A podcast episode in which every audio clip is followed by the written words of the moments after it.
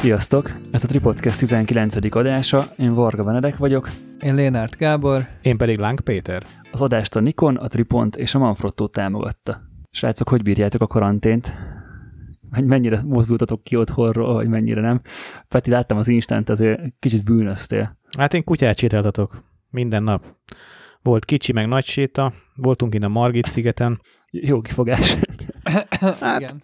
Alapvetően, ja, ja, ja, nem, nem, nem csak kifogás, tehát nyilván ez, ez, ez, szükség, ez szükséges persze, is. Persze.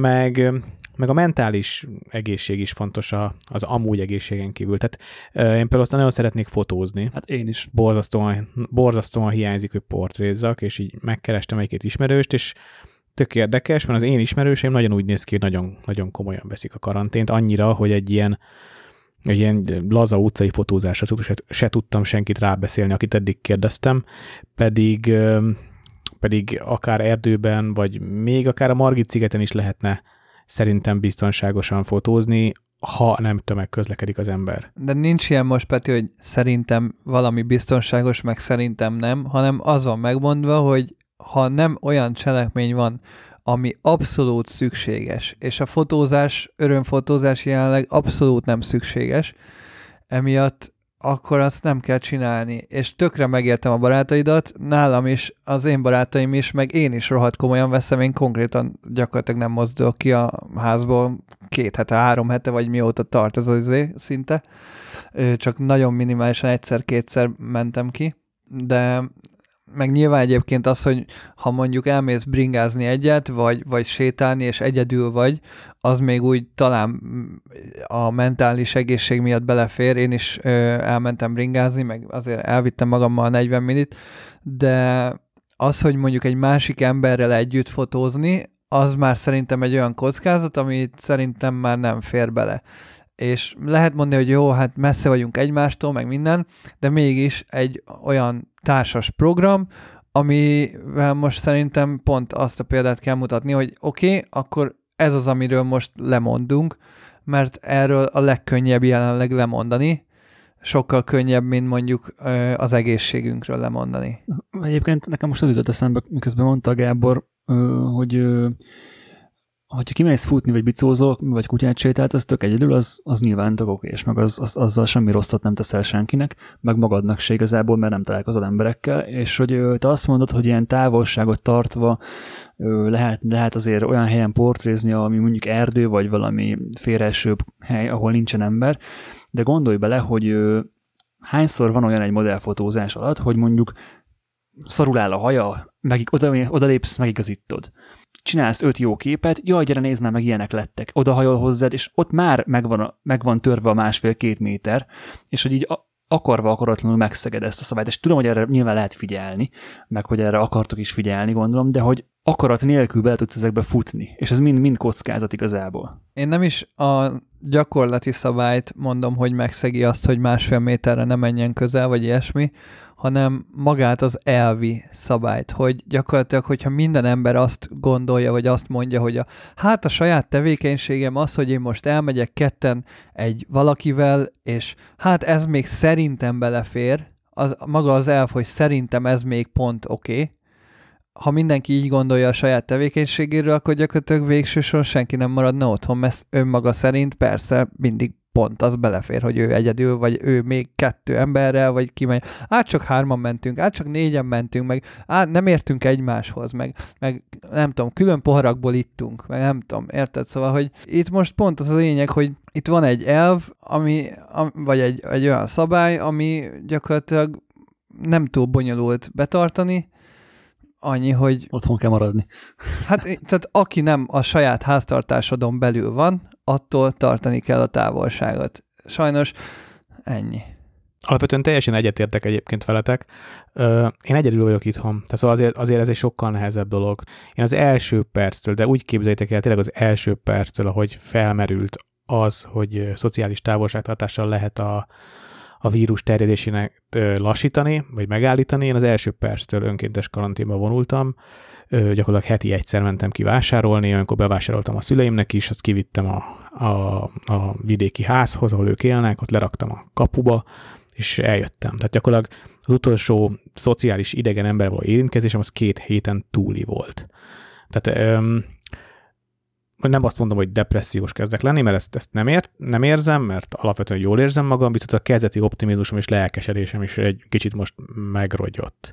És azt gondolom, hogy mi ebben is, mint mindenben ebben is egy, egy, egy, egy, egy optimumra kell törekedni. Tehát a telje, teljes, teljes magány itt három hónapig esetemben nem játszik. Nem tudjuk még, hogy három hónap-e, meg nyilván itt ez most egy válsághelyzet, tehát válsághelyzetben nincs olyan, hogy optimum, meg jó, hát ö, csak félig. Tehát... Gábor, én amikor kimegyek az ajtón, én nem találkozom emberrel, bölög az autóba, nem találkoztam emberrel, Tudom, kiszállok, nem azt a, mondom. ahol mentünk fotózni erdően az autóban, nem találkozom emberrel. Ha a modell oda külön jön, akkor nem érünk egymáshoz. Ha százassal fotózom, akkor két... De valahogy eljön oda a modell, érted? Valahogy oda jut. Igen, valóban, ez igaz, ez valóban kockázatot jelent, ezt meglepőre beszélni. Én akitől eddig kérdeztem, hogy fotózunk, én mindenkitől megkérdeztem, hogy tud-e bringával vagy autóval közlekedni. Úgy nem is szerveznék fotós, fotózást, hogyha valakinek tömegközlekednie kéne. Tehát mondom, tényleg törekszem arra, hogy felelősen ö, viselkedjek, és senkit nem hajszoltam bele a fotózásba, és nem is keresem erőszakosan. Tehát Persze, tényleg, tényleg a, a minimális kockázat tudom, hogy van benne, de abban azt is tudom, hogy ezt én nem fogom kibírni, vagy nem akarom kibírni két hónapig, és hogy egyre durvább lesz. Ugye nyilván itt ö, sajnos még a mai világban még mindig háttérbe szorul a lelki egészség a fizikai egészséggel szemben, és nyilván itt is ezek a határozatok, meg ilyesmik ö, úgy vannak vele, hogy e- egyértelműen a fizikai egészségünket helyezik előtérbe, és gyakorlatilag jelenleg senki nem foglalkozik azzal, hogy ennek milyen lelki hatásai vannak, vagy hogy a, a lelki egészségre ennek milyen hatása van. Még most egyébként nem is lehet ezeket tudni, és nyilván úgy vannak vele, hogy inkább betegedj meg lelkileg, mint fizikailag, mert jelenleg, ha fizikailag megbetegszel, akkor mondjuk lehet, hogy lélegeztetőgépre van szükséged, ha meg lelkileg megbetegszel, azt meg túl lehet élni másfajta kezelésekkel is, amihez nem kell ö, kórházi ágy. Viszont ö, jelenleg most nyilván az az egy segítség lehet úgymond lelkileg, hogy ebben most mindenki benne van. Tehát, hogy a kezdeti pozitívuma nagyon sok mindenkinek nyilván lement. Az, hogy mindenki azt várta, hogy ez egy-két hétig tart, és ugye most hosszabbították meg azt a két hetet, ami lejárt volna, az már nagyon sok mindenkit ugye rosszul érint, és nyilván erre úgy kell készülni, hogy, hogy ez még azért lehet, hogy sokáig fog tartani, és meglátjuk, tehát, hogy Meg szerintem nem csak ő, tehát az, ezt a, tudom, hogy nyilván egyedül rohadt szar lehet ez, tehát hogy én értem, hogy neked miért van erre igényed, hogy kimenj és hogy ő találkozz úgymond emberekkel, ha még nem is mondjuk leültek egy asztalhoz és ott beszélgetek a fotózás szempontjából, de hogy mi például Verával tök sok olyan ismerősünkkel, meg barátunkkal ö, skype-oltunk, akikvel soha az életünkben eddig. Meg eszünkbe se jutott, mert ugye nyilván találkoztunk velük élőben, és akkor nem tudom, tehát ezt, ezt, már mondtam múlt körülésben is, hogy mit tudom én, honfoglalóztunk, és közben ment a FaceTime hívás, vagy volt kollégáimmal, akivel még mai napig tartjuk a kapcsolatot, és van egy ilyen kis közös csetünk, és e- egy- egy-kétszer össze szoktunk futni, velük is egyik este skype-oltunk, és akkor megdumáltuk, hogy ki, ki- kivel mizu, mi van a munkahelyen, és a többi, és hogy ez, az ilyen interakciók szerintem mind hozzá tudnak arra, ahhoz járulni, hogy ő hogy egy picit úgy érezd magad, mint hogyha emberek közelében lennél, beszélgetsz valakivel, velünk is elég so- sokat szoktál beszélgetni, podcastelünk is, szóval szerintem ez így a helyzethez mérten kell ezt megoldani mindenkinek, és főleg tudom, hogy nem olyan, mint hogyha élőben lennénk egy helyen, de, de végig is valamilyen szinten kiszakadsz a magányodból.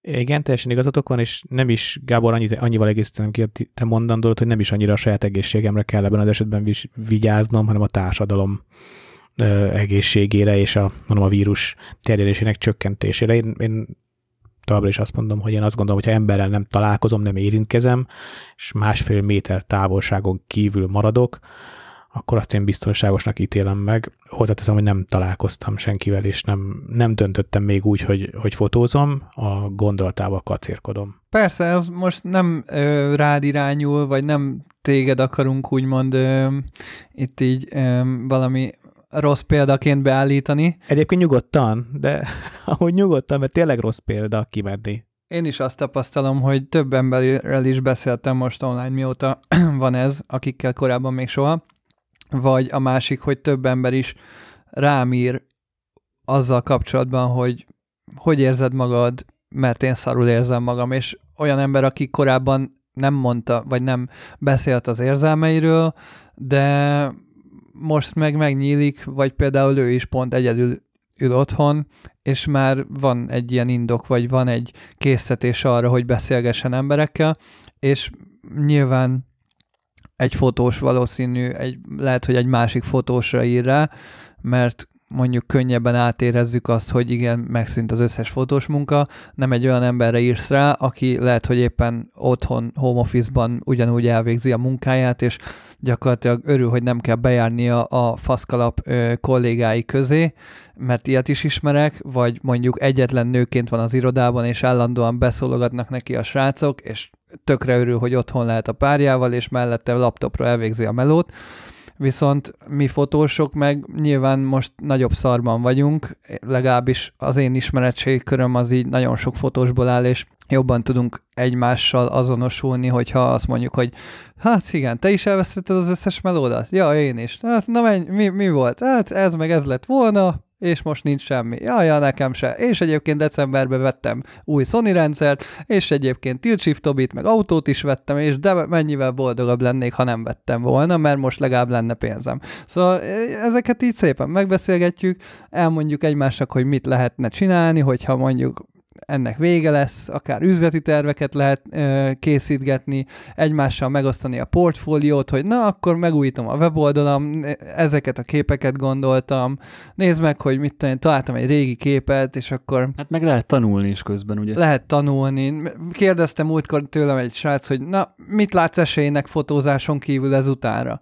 És így beszélgettünk, hogy hát lehet, hogy meg kéne tanulni a videófényelést, lehet, hogy meg kéne, el kéne kezdeni mondjuk valami YouTube csatornát csinálni, blogot írni, bármit, tehát hogy sok, sok minden van, nem tudhatjuk főleg, hogy ez meddig fog tartani, és tényleg az is lehet, hogy ha mondjuk most indítasz egy YouTube csatornát, akkor az lesz, hogy fél év múlva már, már annyival előrébb vagy, van egy kis tapasztalatod vele, ami csomó, most mi a podcasten is látjuk, hogy annyi minden aspektusa van, amit meg kell tanulni, hogy még most is tanuljuk igazából. Ez nem is kérdés, hogy lehet tanulni, és hát a kérdéseimből te is tapasztalod nap, mint nap, hogy állandóan küldöm neked a retusált fotókat, hogy na Gábor, túl retusáltam, kevés, hány százalék opacity, milyen eszköz használják, miért nem működik a layer. Ezzel is foglalkozom, de de nyilván rohadtul hiányzik a, a társas, az inter, interakció, és, és a Skype-os beszélgetés az nem, nem pótolja. A másik dolog, ami engem iszonyatosan irritál, amikor olyan fotókat látok, hogy új üres Budapest, meg nem tudom. És akkor így, jaj, oké, hogy egyedül kimentél az üres Budapestre, gratulálunk, és lefotóztad azt, amit egyébként előtted másik három ember, meg amúgy, amit mindenki egyébként le tud fotózni, és örülünk, hogy csináltál valami gyönyörű HDR képet, és akkor izé kirakod a bordpandára, de, de nem már. Tehát, hogy maradj otthon a seggeden, senkit nem érdekel a hülye izé, üres hősök tere, meg az üres metró megálló, ami egyébként éjszaka amúgy is üres, és akkor lefotózod éjszaka. És ugyanolyan fény van a metró megállóban éjszaka is, mint nappal. Ez benne a trükk egyébként. Igen, tehát hogy annyira szánalmas, tehát úristen. Viszont közben meg azért jó látni olyan fotósokat, akik viszont ott vannak a frontvonalban. Tehát például a Balogh Zolinak a fotói, Hát vagy Mónus Marci, vagy Erdős Dénes, tehát hogy, hogy akik, vagy, vagy a Csudai Sanyinak azok a képei mennyire jók már, tehát hogy akinek ez a dolga, mert hogy ő fotóriporter, nem egy hobbi fotós, vagy egy, nem egy portréfotós, aki unatkozik kis üres Budapestet fotózik, hanem neki az a feladat, hogy tudósítson. És ő menjen ki és dolgozzon. Ha elmennék riporter, fotóriporternek, akkor mehetnék? De, de akkor sem modellt fotóznál, Peti? Tehát az nem, nem azt mondom, hogy Hát, hogyha te riportfotós vagy, és ö, megkérte az ügynökség, hogy Petikém, tíz képet létszi ö, koronavírus illusztrációhoz, akkor kutya kötelességed és menned kell lefotózni. Hát az más, persze, az nem kérdés, de projekt alapon sem menjek el? Azt Másképp nem jussz be olyan helyekre, tehát ahhoz, hogy igen, ne, igen. Ö, ne, ne hatásvadász képeket készíts, hanem a valóságot fotózd le az önmaga szörnyűségében, az, az nagy különbség, és nagyon nehéz úgy fotózni riportot, főleg az ilyen szörnyű dolgokat, hogy az ne tűnjön hatásvadásznak. És szerintem, ha önmagadtól elmennél és szeretnél csinálni egy olyan anyagot, hogy fú, akkor én most nagyon megcsinálom a WordPress fotó idei anyagomat, akkor az már nem lesz olyan. Annyit tudok ehhez még hozzátenni, hogy a BPSPC-s kis csoportunkban folyamatosan témáz, hogy most a street fotó hogy legyen, meg hogy menjünk-e, vagy lehet-e, vagy, ér, vagy kell-e, vagy, vagy szabad-e egyáltalán, vagy most mi, mi, mi ez a helyzet, és én nem voltam még egyébként fotózni. Egy-ketten így Berci meg Ádám így kiment csak így sétálgatni esetleg, és akkor közben próbált, vagy elment mondjuk boltba, nyilván vitte a gépet, és az a durva, azt mondták, hogy hogy mivel annyian kevesen vannak az utcán, hogyha embert lát bárki, kvázi menekül. És pluszban még nála van a fényképező, na az meg már a teljesen off kategória, és hogy így kb. lehetetlen. És hogy, hogy vagy, tehát mint, mint hobbifotós tényleg marad, marad az üres Budapest, vagy mint mondjuk a Bercinek az 500-assal jó messziről le tudja portrézni észrevétlen az embereket, vagy le tudja fotózni észrevétlen az embereket, vagy tudsz esetleg egy-két olyan vizuális játékot csinálni, mondjuk ellenfényben, vagy születben emberek, vagy ilyen, amihez nem kell ugye közel menned az alanyhoz, tehát ilyenekkel, ilyenekkel lehet játszani, de szerintem ezt akármikor meg tudod csinálni, és tényleg most a városban egyedül az az érdekes, hogy üres, de az meg gyakorlatilag egy, egy kis idő ráfordításra bármikor meg tudod csinálni azokat a képeket. Menj el évközben egy átlagos vidéki kisvárosban, és hát, igen. ugyanezt fogod látni bármikor. A másik, hogy egyébként például a Bolega Niki kezdett el egy tök jó self-portrait sorozatot, amiben ugye a self-portrait azért tök jó, mert ott van egy arc, amit többféle köntösbe, többféle vizualitásba bele lehet rakni, lehet a világításokat gyakorolni, lehet különböző textúrákat rakni köré, lehet ö, a ruhaválasztásra is nyilván módokat hozzáadni, és azzal tudod akár megfogalmazni az éppen saját aktuális hangulatodat, és mivel te vagy a fotóalany, ezért még jobban az jön le a képből, hogy a saját érzéseidet fotózod meg, és a, ahhoz azt én is abszolút tapasztaltam, amit Benedek mond, hogy ha kimegyek az utcára, és akár tényleg bringával csak így összenézek egy gyalogossal, tudod, hogy az út két szélén vagyunk, érted? És így van egy ilyen érzés benne, vagy akár ha csak boltba tényleg elmész, és, és full üresek már azért a szupermarketek is kb., és akkor így van egy ilyen érzés, hogy, hogy így összenézel, és akkor neked nem kéne itt lenned. De neked se. És akkor így egymásra nézünk, Tudom. és akkor jó, akkor most így nem láttuk egymást, és így megyünk tovább. És a legdurvább az, hogy kisvárosban van olyan, amikor van olyan a legrosszabb, amikor kisvárosban mindenki ismeri szinte egymást, és a maszk miatt fel se ismerjük kb. egymást, és így nem tudod, hogy most neki köszönjél, vagy ne köszönjél, vagy ő most azért... Ti maszkba jártok egyébként? Hát én nem, de úgy, hogy ilyen nagyon sok embert maszkban látok, meg ha, ha nagyon olyan helyre megyek, akkor van ilyen sálam, ami, ami ilyen csősál, tudod, és akkor Aha, az így jaj, alapból jaj. egyébként is rajtam szokott lenni, mert kurva ideg van, és bringázáshoz kell is, és akkor így nem látod csak a szemét, és most nem tudod, hogy ő azért néz, mert ismer, és várja, hogy köszönj neki, de nem ismer fel teljesen, vagy azért néz, mert hogy nem kéne itt Keresel lenned. Itt. Igen, Jaj. és ilyen tök furcsa érzés. A másik, amit én tapasztaltam, hogy nem köszönnek vissza az emberek, és szerintem ez is egy kicsit az elidegenés, elidegenidésnek a jele, hogy... Hát, vagy nem akarja átadni azzal se, tudod. Hogy, hogy, mert ugye, hogyha beszélsz, akkor ugye ez terjed a levegő, meg úgy minden. Nagyobb távolságról ja, beszélek. Tehát például nálunk kutyásoknál az egy divat, hogyha ha egy, megérkezel egy mezőre, vagy egy rétre, itt a Florián mellett szoktam sétálni, akkor oda köszönsz messziről a másiknak, és így inkább így elfordulnak az emberek, nem, nem keresik a szempontot. Hát ja, lehet, hogy, hogy nem akarnak small keveredni, vagy ilyesmi, tudod, hogy, hogy akkor Azt mondom, hogy a Gábor is. Ah, hát igen, ja, meg ja. hogy nem, ugye csak egy percre jöttél ki, nem ak- szerintem ebben ez is benne van, amit te mondasz, meg ott a Gábor mond, hogy kicsit ilyen egymás személyre hányra. Egyébként ugye egyedül voltam kint a Margit szigeten tegnap is, tegnap előtt is, elképesztően sokan vannak. Tehát a, a, amit mondtok, hogy felelőtlenül viselkedünk, az teljesen így van, és mondom nem egyesével, nem kettessével, hanem baráti társaságok, éjszaka járok kifutni, 10-20 fős haveri társaságok bebaszva szinte, szinte fesztivál hangulatban partizgatnak. Tudjátok, hogy ez a hétvégén, péntek, péntek este, szombat este szokott lenni. Három-négy társaságot is láttam, ilyen 10-11 körül a Margit szigeten.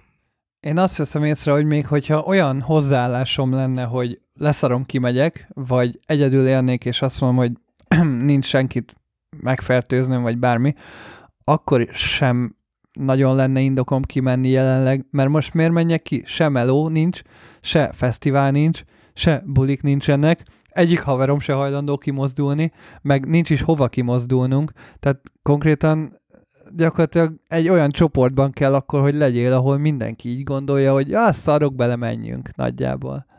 Hát ez csak az nem felelős. Egy dolgot viszont képzétek, fotóztam a karantén alatt. Indult egy kezdeményezés, hogy Maradj Otthon Fesztivál nevű dolog, és a Rockstar csapat bejelentkezett rá, vagy nem is tudom már, hogy minket kerestek, meg nem, nem emlékszem el pontosan, mit mondott a Peti.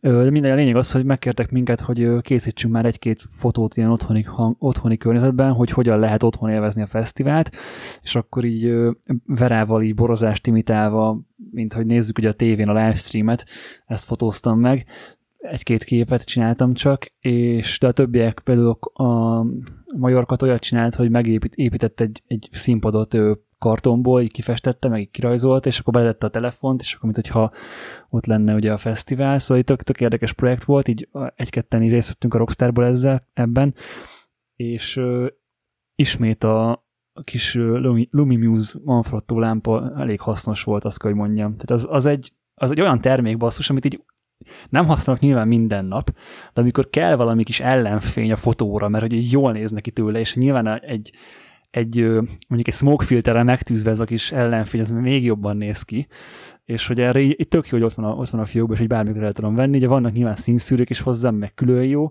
úgyhogy így a, a tévének a fényét még meg tudtam ez, kicsit így boostolni ezzel a lámpával, és így egész, egészen ilyen koncert hangulatú világítást tudtam csinálni itthon.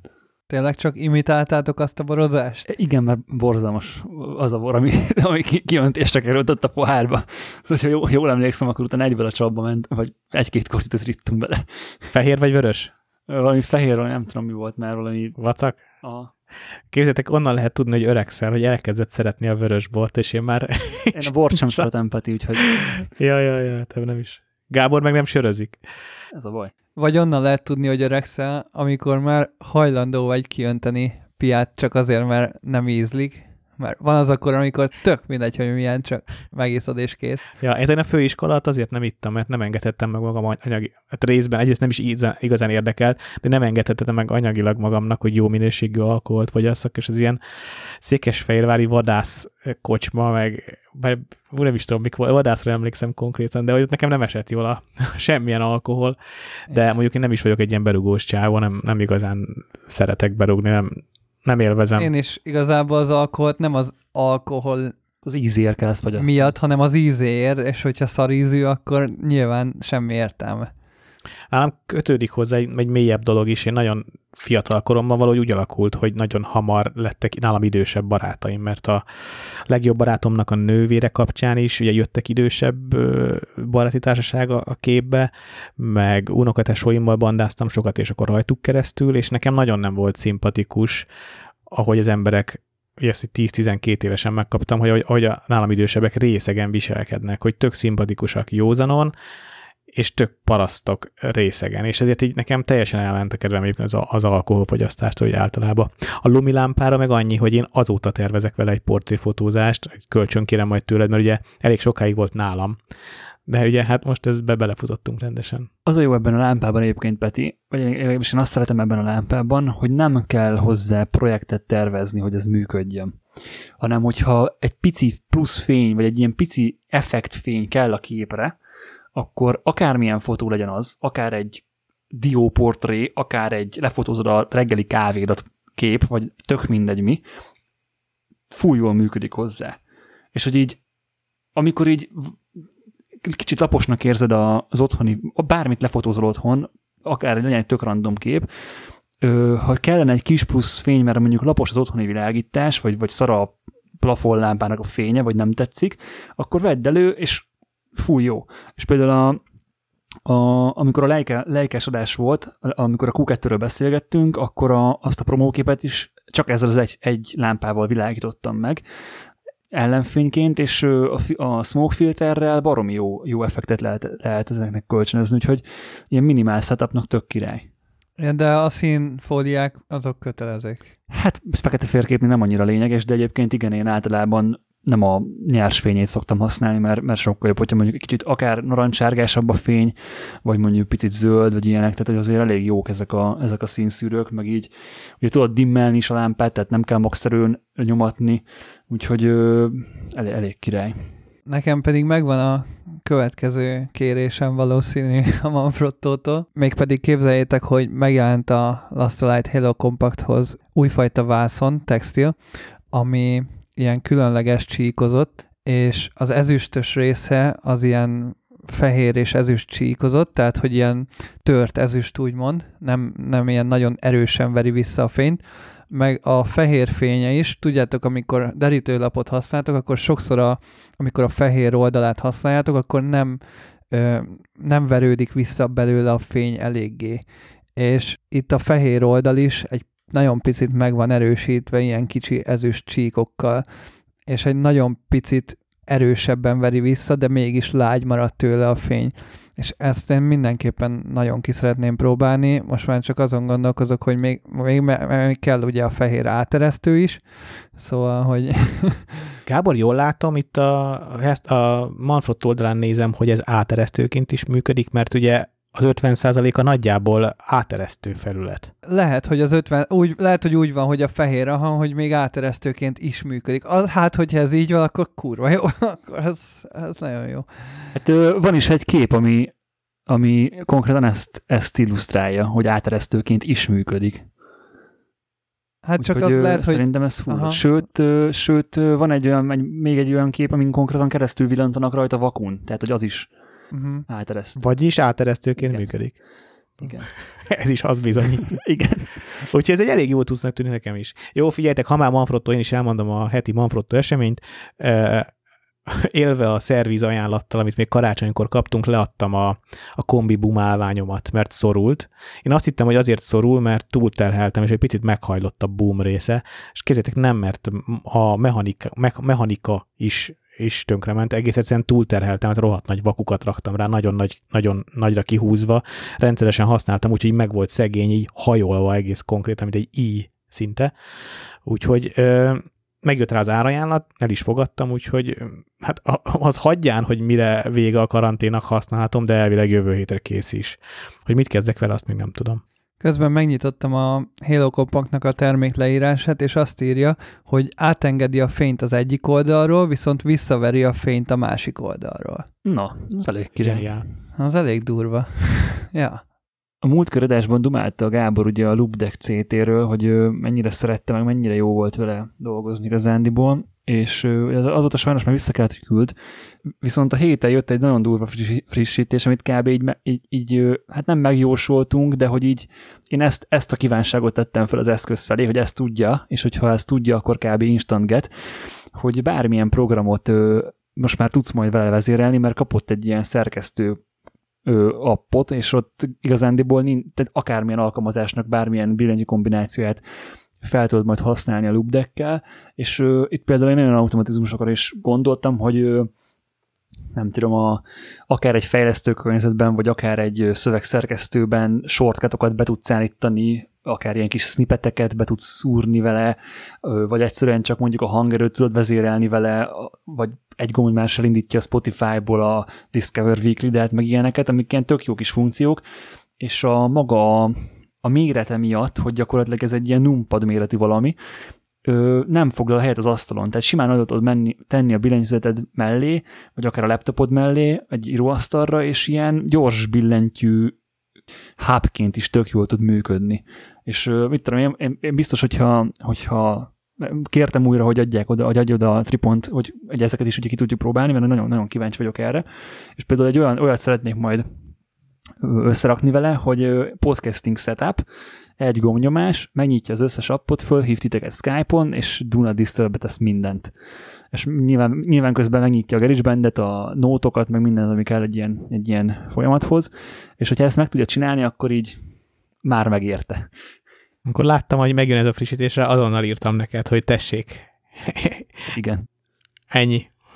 Van az a Stream Deck, az, Ugye, az is kapott igen, ilyen az appot, tök ugyanez. Tehát, hogy Tudom, de egy ilyen streamelős ö, kiosztást is kapott. Stream Deck-el én már kacérkodtam egyébként, tehát már nézegettem, hogy melyiket lenne érdemes belőle megvenni, ugyanis ez egy olyan eszköz, amin van valamennyi, nyilván ártól függően mondjuk 6 vagy 12 vagy 20 gomb, amik szintén ugye LCD kijelzők, tehát azt raksz ki amit akarsz, és fel tudod őket programozni, és hogyha megnyomod az egyiket, akkor, amit az előbb elmondtam, azt meg lehet ezzel csinálni, és hogy gyakorlatilag ugyanez a funkcionalitás belekerült a loopdeckbe, plusz azon vannak tárcsák, amikkel tudsz tekergetni dolgokat, tehát mondjuk fényerőt állítani, hangerőt állítani, akármit állítani, ami ilyen csúszka jellegű egy számítógépen, és nyilván ezt a programok is tök jól ki tudják használni, mondjuk egy vágó programba ezzel tudod tekerni a timeline-t, vagy mondjuk a, a felbontásot a timeline-nak tudod vele állítani, és hogy a loop deck az ugye eddig csak a Lightroom-ban meg valamennyire a capture kommunikál, de hogy ez emiatt a program miatt az összes alkalmazást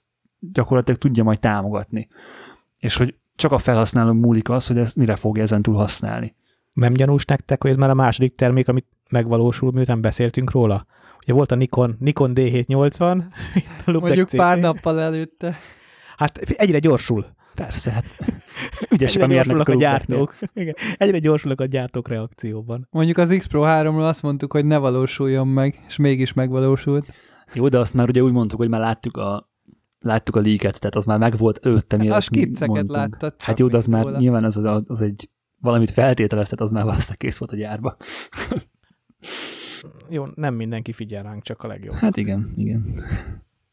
Még egy soft topic az adás elejére, ez főleg nektek szól a hallgatóknak, hogy a Facebook csoportunk, a Tripodcast Community átlépte a 600 fős ö, határt. Ez nem egy ilyen óriási mérföldkő, mondjuk a tízezer, csak ez egy ilyen tök jó kerekszám, és ez így tök, tök meglepett minket, hogy hát ugye kb. 9 hónapja még a podcast. És az alatt ezt így hirdetés meg semmi nélkül sikerült összerakni, ami, ami szerintem elég jó, és nem is a szám miatt örülök ennek, hanem maga, maga a csoport miatt örülök neki, hogy milyen, milyen jó közösség alakulott ki, meg milyen jó közösséget építettünk ott közösen, és nagyon köszönjük az, azt a sok visszajelzést, ami, ami azt ami arról szólt, hogy gyakorlatilag nem, nem voltatok még ilyen jó fotós közösségben itthon, és hogy olyan, olyan dolgok hiányoznak innen, ami más csoportokban megvan, és amiatt nem szeretitek azokat a csoportokat, és az, hogy mi ezt próbáljuk visszaszorítani, és igazából nem is kell visszaszorítani, mert ti nem csináljátok, hanem lehet tanácsot kérni, lehet képeket kérni, nem sértődtök meg azon, hogyha hogyha valaki negatív dolgot ír a képetek alá, és ö, igazából egy, egy, egy olyan helyet találtatok ebben, ami, ami jó informálódásra, jó ismerkedésre, meg jó haverkodásra is. És hogy ezt tök köszönjük nektek, mert igazából ez nektek, hogy ezt magatoknak köszönhetitek, mert ti építettétek ezt magatokkal, mi csak az arcot adtuk hozzá, meg a, meg a helyet. Gyakorlatilag nulla, nulla moderálással nem volt vita, nem volt olyan vita, nem, vita volt, nem volt sértődés, nem volt ö, rossz indatú szurkapiszka, ö, tök jó, a, tök jó a csoport, és ebben erre is nem, nem az én érdemem, mert csak admin vagyok, meg, de a, tökre büszke vagyok rá mégis. Persze. Tök jó érzés, úgyhogy köszönjük szépen két igazán klassz dolgot csinálhatsz a karanténban otthoni munkavégzés közben, podcastet készíthetsz, és podcastet hallgathatsz. Mi készítjük olyannyira, hogy az elmúlt öt hétben minden héten készítettünk adást, nem bírtunk magunkkal. Ti pedig megoszthatjátok azokkal a barátaitokkal, akiket érdekelhet mindaz, amiről mi beszélünk, és tudjátok róla, hogy még nem hallgatnak minket. És csak ilyen kis uh, insider infóként így elárulom nektek, hogy tervezünk valami olyasmit készíteni, ami kedvezni fog azoknak a hallgatóinknak, akik egyáltalán nem fotóznak, vagy pedig most kezdenek ezzel ismerkedni. De egyelőre maradjunk ennyiben. Képzétek el, találkoztam pár napja ugye a Margit szigeten két méteres távolságban egy régi ismerősömmel összefutottunk egy cseresznyefalat. Akkor is csak telefonon keresztül beszéltetek, nem ja, persze. Aki, aki a barátja volt ott, akiről kiderült, hogy airsoft puskákat javít, és ez teljesen felcsillant a szemem, engem nagyon régóta érdekel az Airsoft, és ha már Airsoft, elkezdtünk beszélgetni mindenféle militari dologról, engem, engem nagyon érdekel, érdekel a militari téma, főleg a katonai repülés, és elkezdtem hallgatni, valahogy ebből így inspirálódtam, és rákeresek, hát van valamilyen téma, podcast téma, és elkezdtem hallgatni amerikai katonai repülésről szóló podcastet, és pont úgy éreztem magam, mint azok a hallgatók, akik szoktak visszajelzést adni, hogy srácok, srácok, tök jó az adás, csak a felét nem értem. De annyi rövidítés, amennyi, amennyi a katonai repülésben van, ráadásul amerikai angol, ráadásul slangben beszélve, konkrétan van, akkor két percenként kell visszatekernem, hogy kijegyzeteljem, meggooglizzem, és értsem, miről van szó. Zseniális ehhez egy, egy dolgot fűznék hozzá, Peti, akkor úgy, lát, úgy látszik, hogy nem, nem játszottál elég kodot vagy Battlefield-et a fiatal korodban, mert ugye ezek így, tehát ott ez a, ebbe az a jó, hogy hogyha nézek egy amerikai filmet, és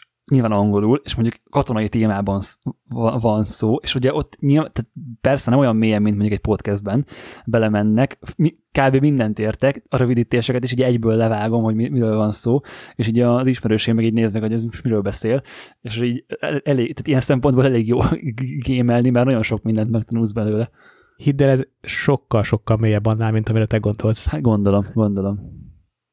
A 18. adásban elkezdtünk beszélgetni arról, hogy milyen egy modellel úgy fotózni, hogyha ő nem egy profi modell, hanem akár egy ismerősöd, akár egy TFCD csoportban találtad, vagy egyszerűen egy, egy olyan ügyfeled, aki szeretne magáról jó képeket, de teljesen más a szakmájában mondjuk, hogy modell, és úgy vettem észre az adásnak a végén, vagy amikor utána megbeszéltünk, hogy, hogy azért bennetek még maradt ez, ezzel kapcsolatban info, és hogy tök jó lenne ezt még, még jobban kicsit átdumálni, vagy kicsit mélyebben belemenni, és nem csak a, az amatőr modell oldalról nézve, hanem a Gábornak elég sok tapasztalata van ugye a profi modellekkel való dolgozással is, meg Petinek vannak olyan tapasztalatai, mondjuk egy high profile ügyféllel hogyan kommunikálsz, aki szintén ugye nem modell, de, de azért megszokta mondjuk a, a, az, hogy fotózzák vagy videózzák, Úgyhogy ö, picit dumáljunk már erről, srácok, mert kicsit elég érdekel ez a téma, hogy, hogy ezt hogy szoktátok csinálni. Visszahallgatva az adást, nekem azt tűnt fel, hogy nagyon úgy tűnt, mintha csak a TFCD fotózásról beszélnénk, pedig, pedig nem. Tehát minden, minden olyan embert, civil, nevezük civilnek. Ö, ez igaz, csak szerintem a, azokat a tippeket, vagy azokat a kliséket, amiket ott kiemeltünk, azt egy profi modell nem csinálja meg, mert ő pontosan tudja, hogy az mennyire gáz, vagy mennyire nem, nem néz ki jól.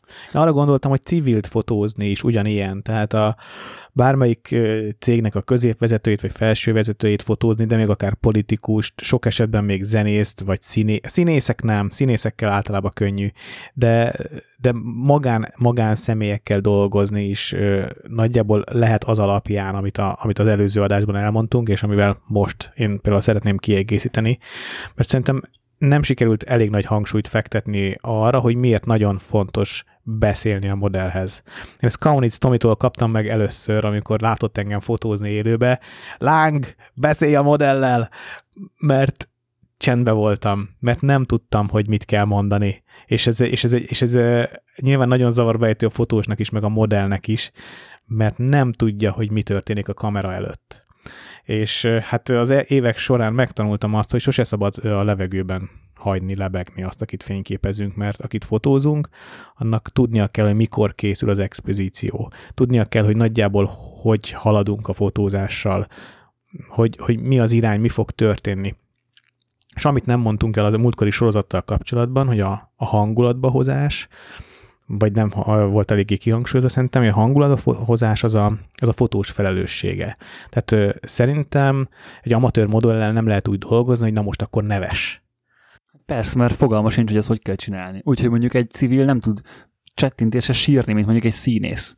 Így van. Érted? Tehát, hogy, hogy ez, ez nem, nem is elvárható. De ezt tényleg csak a színészek tudják, tehát a modellek, tehát ezt nem tud mondani senkinek, hogy na akkor most neves, tényleg csak esetleg egy színésznek, de a színész meg a modell az két különböző szakma, még akkor is, hogyha vannak bizonyos kvalitások, amik átfedésben vannak egymással a fotósnak szerintem, ugyanúgy, mint egy filmnél a rendezőnek, egy picit rendezőnek kell lennie. Tehát, hogy el kell kezdeni úgy alakítani az eseményeket, hogy azok alkalmasak legyenek a fotózásra.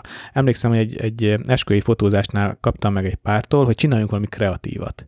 Legjobb brief ever. Eh, ahogy mondod, igen. Különösen azért, mert hogy ugye elkezdtünk fotózni egy, a, a parkban, hova mentünk, és mondták, hogy ne fotózzak még, legyen majd valami kreatív. És mondom, jó rendben, elős, először még nem, nem lepődtem meg nagyon, jó, akkor menjünk, menjünk oda. De ne, ne, ne ide, menjünk, menjünk valami kreatívabb helyre. És, és ne, nem, sikerült, nem sikerült nekik átadnom az első perctől azt, hogy ez egy folyamat, ez majd szépen lassan kreatív lesz, mert nekem is be kell melegednem, neked is be kell melegedned, és majd szépen lassan együtt egymásra hatva fogunk tudni elkezdeni igazán jól működni. Mondod, hogy nem legyünk csendbe a fotózás közben, meg ilyesmi. Te miket szoktál mondani a modellnek, amikor fotózol vele? A múltkor már meséltem, hogy, hogy általában szeretem kontextusba helyezni. Tehát nem állítom be egy tér közepére a fotózás elején. A, vagy, vagy sétáltatom. A sétáltatás egyébként szerintem elég jól működik, mert kicsit leol, tudunk közben dumálni, mondom, na igazítsd meg a hajad, igaz, kicsit mozogjál, húz magad, húzd össze a kezed magad előtt, érintsd meg magad, legyen magaddal viszonylag, igazítsd meg kicsit a szemüveged, de talán a legfontosabb, hogy megpróbálok elkezdeni úgy viselkedni, amit, amit szeretnék látni. Tehát ha most, ha egy kicsit intime fotózásról beszélünk, akkor elkezdek lassan beszélni, ez az kicsit lejjebb a vállad, úgyhogy igazítsd meg úgy a hajad, aha, aha jöhet a mosoly, jöhet a mosoly, ott egy kat, és, és aha, Benedek közben írott nekem, hogy én is meg magad, én? Szeretnéd látni a kamerán? Köszönöm szépen, jól esik. Igen, szóval, és olyan hangsúlyban, olyan arckifejezéssel próbálok elkezdeni viselkedni a modellel, amit én is szeretnék látni rajta. És, és akár meg is csinálom, tessék, akkor mutatom a kamerába, hogy kicsit így meg lehet, igaz, meg lehet igazítani az ajkait, így hozzáérhet az ajkához, és én is megcsinálom azt, amit, amit kérek. És nem, nem biztos, hogy megcsinálom pontosan olyan jól, ahogy tőle várom, mert nem vagyok benne annyira szuperül ügyes, Másra nem fizet. Nem csak az arra hogy elképzeltem, hogy te vagy a kamera másik oldalán, mint hogy ott téged fotóznának, és így valaki, tehát ezt egy komolyan csinálnád. De én ezt komolyan csinálom. Nem, én ezt csinálom. Hogy, tehát, hogy fordított szereposztás. Ja, hogy én a modell. Te vagy, te vagy a modell, és valaki ezt kéri tőled, hogy Ja, egyébként vannak rólam, vannak rólam ilyen verkfotók, de vigyázni kell most, mert csak is eh, lefertőtlenítettek kézzel szabad most ajkat érinteni, Persze. mert úgy életveszély.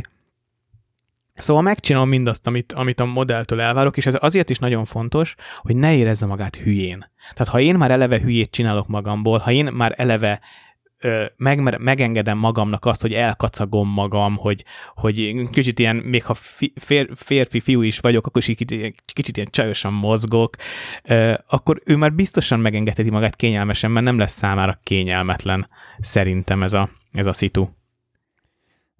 Én azt veszem észre, hogy már most ez nagyon tényleg olyan mm, emberekhez jó talán, akiket Peti te szoktál fotózni, vagy nem tudom, én teljesen máshogy szoktam, de az is lehet, hogy csak a fotózási stílusunk, meg a kommunikációnk más, az és biztos, hogy... én mindig nagyon meglepődök azon, amikor Petit látom fotózni, mert én úgy soha nem tudnék. Tehát, hogy ahogy ő csinálja, hogy, hogy, hogy is mondjam, például az egyik, ami én mindig meg szoktam lepődni Petinél, hogy túl sokat kommunikál.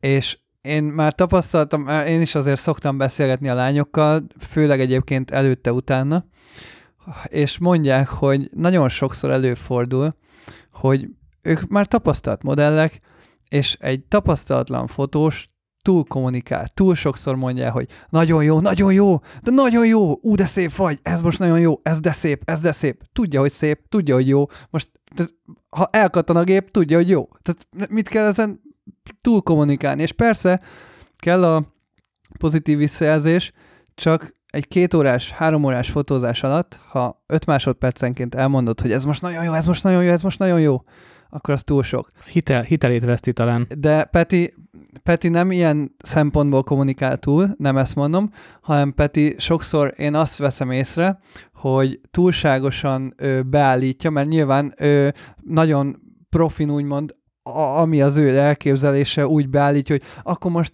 egy nagyon pici milliméterrel így mozdítsd az állad, és akkor így most fordítsd el a fejed egy picit, és akkor oké, okay, maradj így, maradj így, és akkor gyakorlatilag a lány nagyon sokszor én azt veszem észre, hogy így bemerevedik, mert a, a, talán amennyire én láttam Petit fotózni, nem, nem sokszor még azért, de hogy öm, nagyon-nagyon bele kényszeríti abba a pózba, amit ő elképzel. És emiatt sokszor én azt látom a Peti a fotóidon, hogy, hogy túl merev a lány, mert nem engeded nagyon önmagát mozgatni, de persze ez sokszor lehet, hogy azért van, mert nyilván maga a modell nem tud mozogni önmagától, és akkor nyilván nincs más lehetőség, mint hogy próbálsz valami beállítás, vagy valami elképzelést átvinni rajta.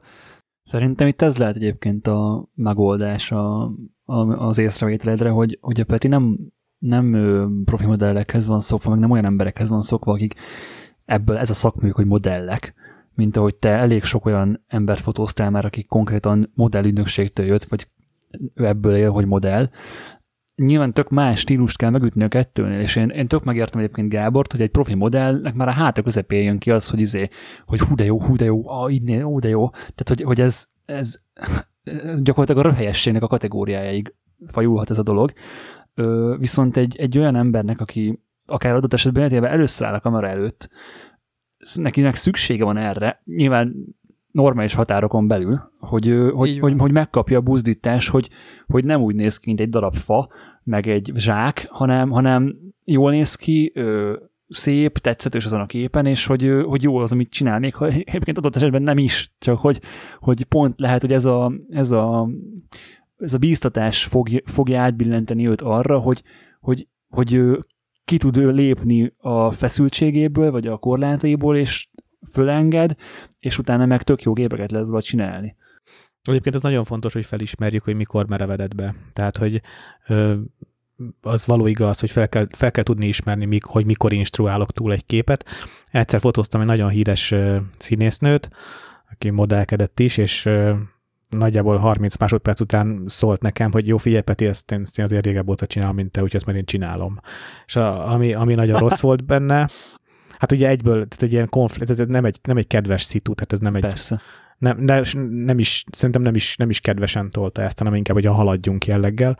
Aha, és, nem és, jó, és, nem, és nem csinálta jól, tehát az volt benne nagyon nehéz, hogy hát, na persze, hogy ne, köszönöm, abszolút bealázkodtam, és, és alámentem, és hagytam, hadd csinálja, és nem csinálta jól, és, és egy nagyon-nagyon-nagyon finoman, piciket dicsérve, ez jó, oké, okay, jó, oké, okay, szuper, nam, és, és egy nagyon, mint hogyha tényleg nagyon óvatosan vettem át vissza az irányítást.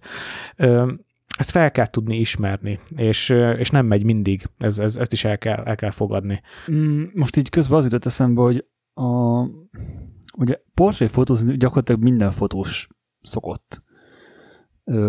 többé-kevésbé. Tehát ez, ez kb. megint, ez kb. olyasmi lehet, mint mondjuk a street fotó, hogy így van egy gépem, ja, hát most mit, mit fotózok vele?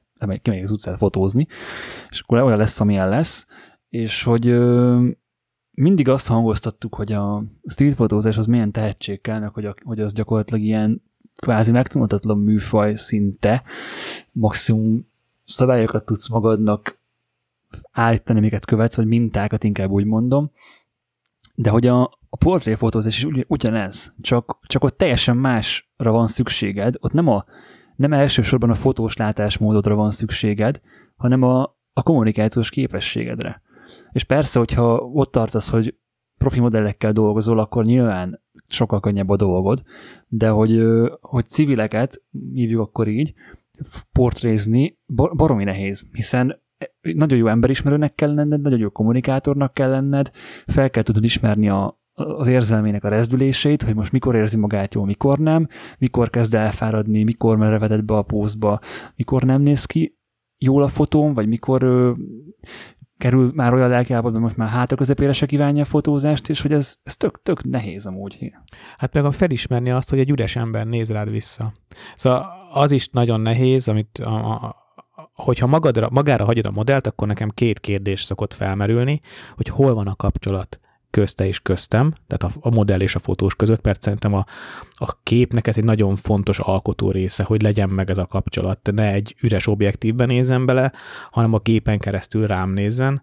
A másik pedig, hogyha hagyom mozogni, tehát hogy ő, ő mozdul, fotózok, mozdul, fotózok, mozdul, fot, akkor ki fotóz?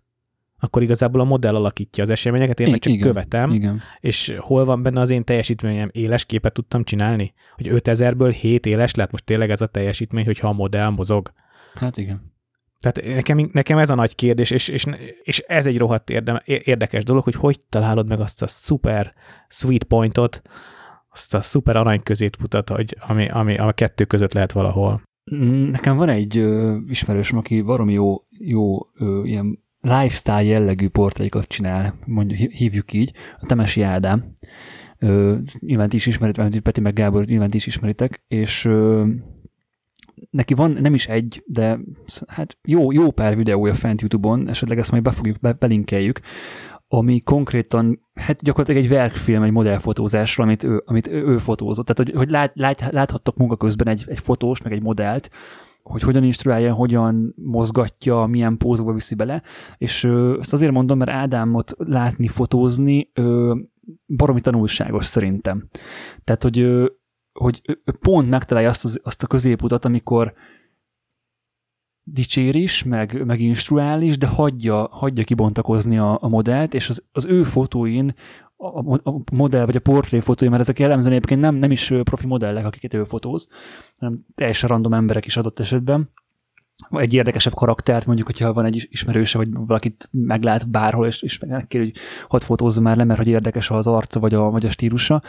És mindig átjön valamilyen szinten a személyisége. Tehát, hogy nem, nem, nem, nem, a sablon, nem a sablonosak a fotói, hanem mindig benne van az ember, mindig benne van az embernek a karaktere abba a képbe. És az azért van, mert nyilván az ő, ő elképzelését megvalósítja, de hogy bele tudja tenni a modellt, az alanyt a képbe, és hogy szerintem baromi, baromi ügyes, meg baromi, jók, baromi jókat lő. Mondjuk Ádám, ő, ő extrém tehetséges. Jó, ezt nyilván hozzá kell tenni, de hogy jó példa. Igen, de van egy nagyon erős olyan sajátos stílusa, ami, amit szerintem nem lehet megtanulni. Tehát hiába nézi most meg bárki az ő videóit, maximum megerősítő impulzust kaphat, hogy így is lehet, de ezt megtanulni szerintem nagyon nehéz. Erre próbáltam egyébként utalni az előbb a streetfotós hasonlatommal, hogy lehet modellfotózni, tanulni, meg pózoltatni a modellt, meg, meg ötleteket nézni, de hogy az igazán a, a személyiségedből fakadó dolgot nem tudod megtanulni, mert vagy ilyen, vagy vagy nem. Erre mondom mindig, hogy önismeret. Igen. De nem kell olyannak lenni, nyilván önmagadnak kell lenni, és a saját stílusodat kell tudni kifejleszteni. Nyilván nem kell megtanulni úgy fotózni, ahogy a Temesi Ádám fotóz, nem kell úgy megtanulni kommunikálni se, lehet megnézni, hogy ő hogyan csinálja, elraktározni a tudatalattiban, és annyi. Viszont az Ádám általában eléggé kifejlett személyiségeket fotóz. Tehát azért jön át a, jobban a személyisége az fotóalanyának, mert, mert azoknak a fotóalanyoknak tényleg van is egy érdekes személyisége.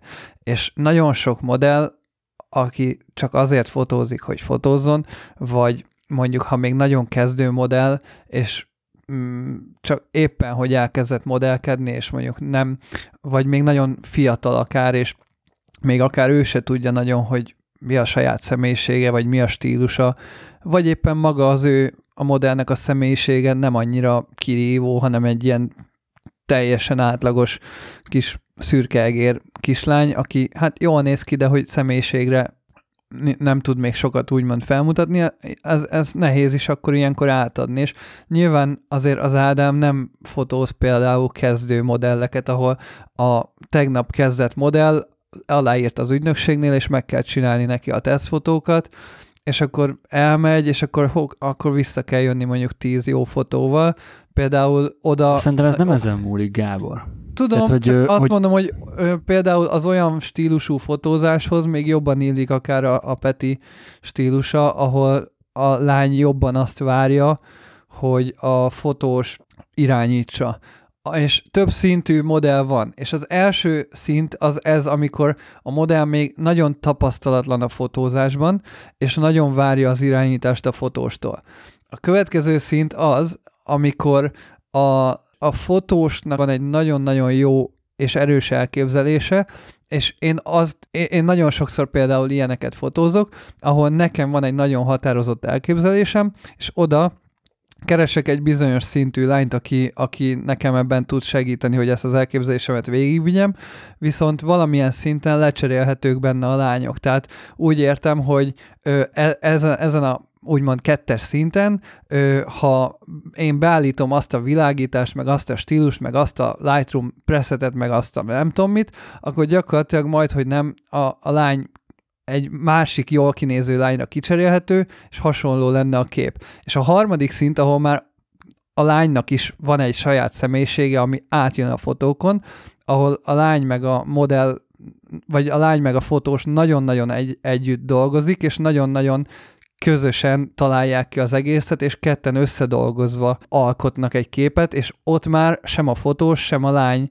nem lecserélhető a képen. De szerintem ez a, ez a harmadik szint, ez megfelelő kommunikációval nagyon megközelíthető civilekkel is. Persze, lehet, igen. Nyilván az Ádámnak baromi sok tapasztalata van, meg nyilván olyanak, olyanokat fotózik, aki, aki, ha még nem is modell, de egy erős karakter, akár egy zenész, vagy egy akármilyen ö, kreatív ember, és nekik persze, hogy van, van személyiségük, meg persze, hogy ö, vannak elképzelések arról, hogy mondjuk hogy mozogjanak, de hogy ő úgy tudja őket instruálni, hogy nem, nem merevek a képek, nem, nem mesterkéltnek tűnnek ezek a képek, hanem hanem hogy a természetes szépségben tudja ábrázolni az embereket, és nem tudok már jobbat erre mondani.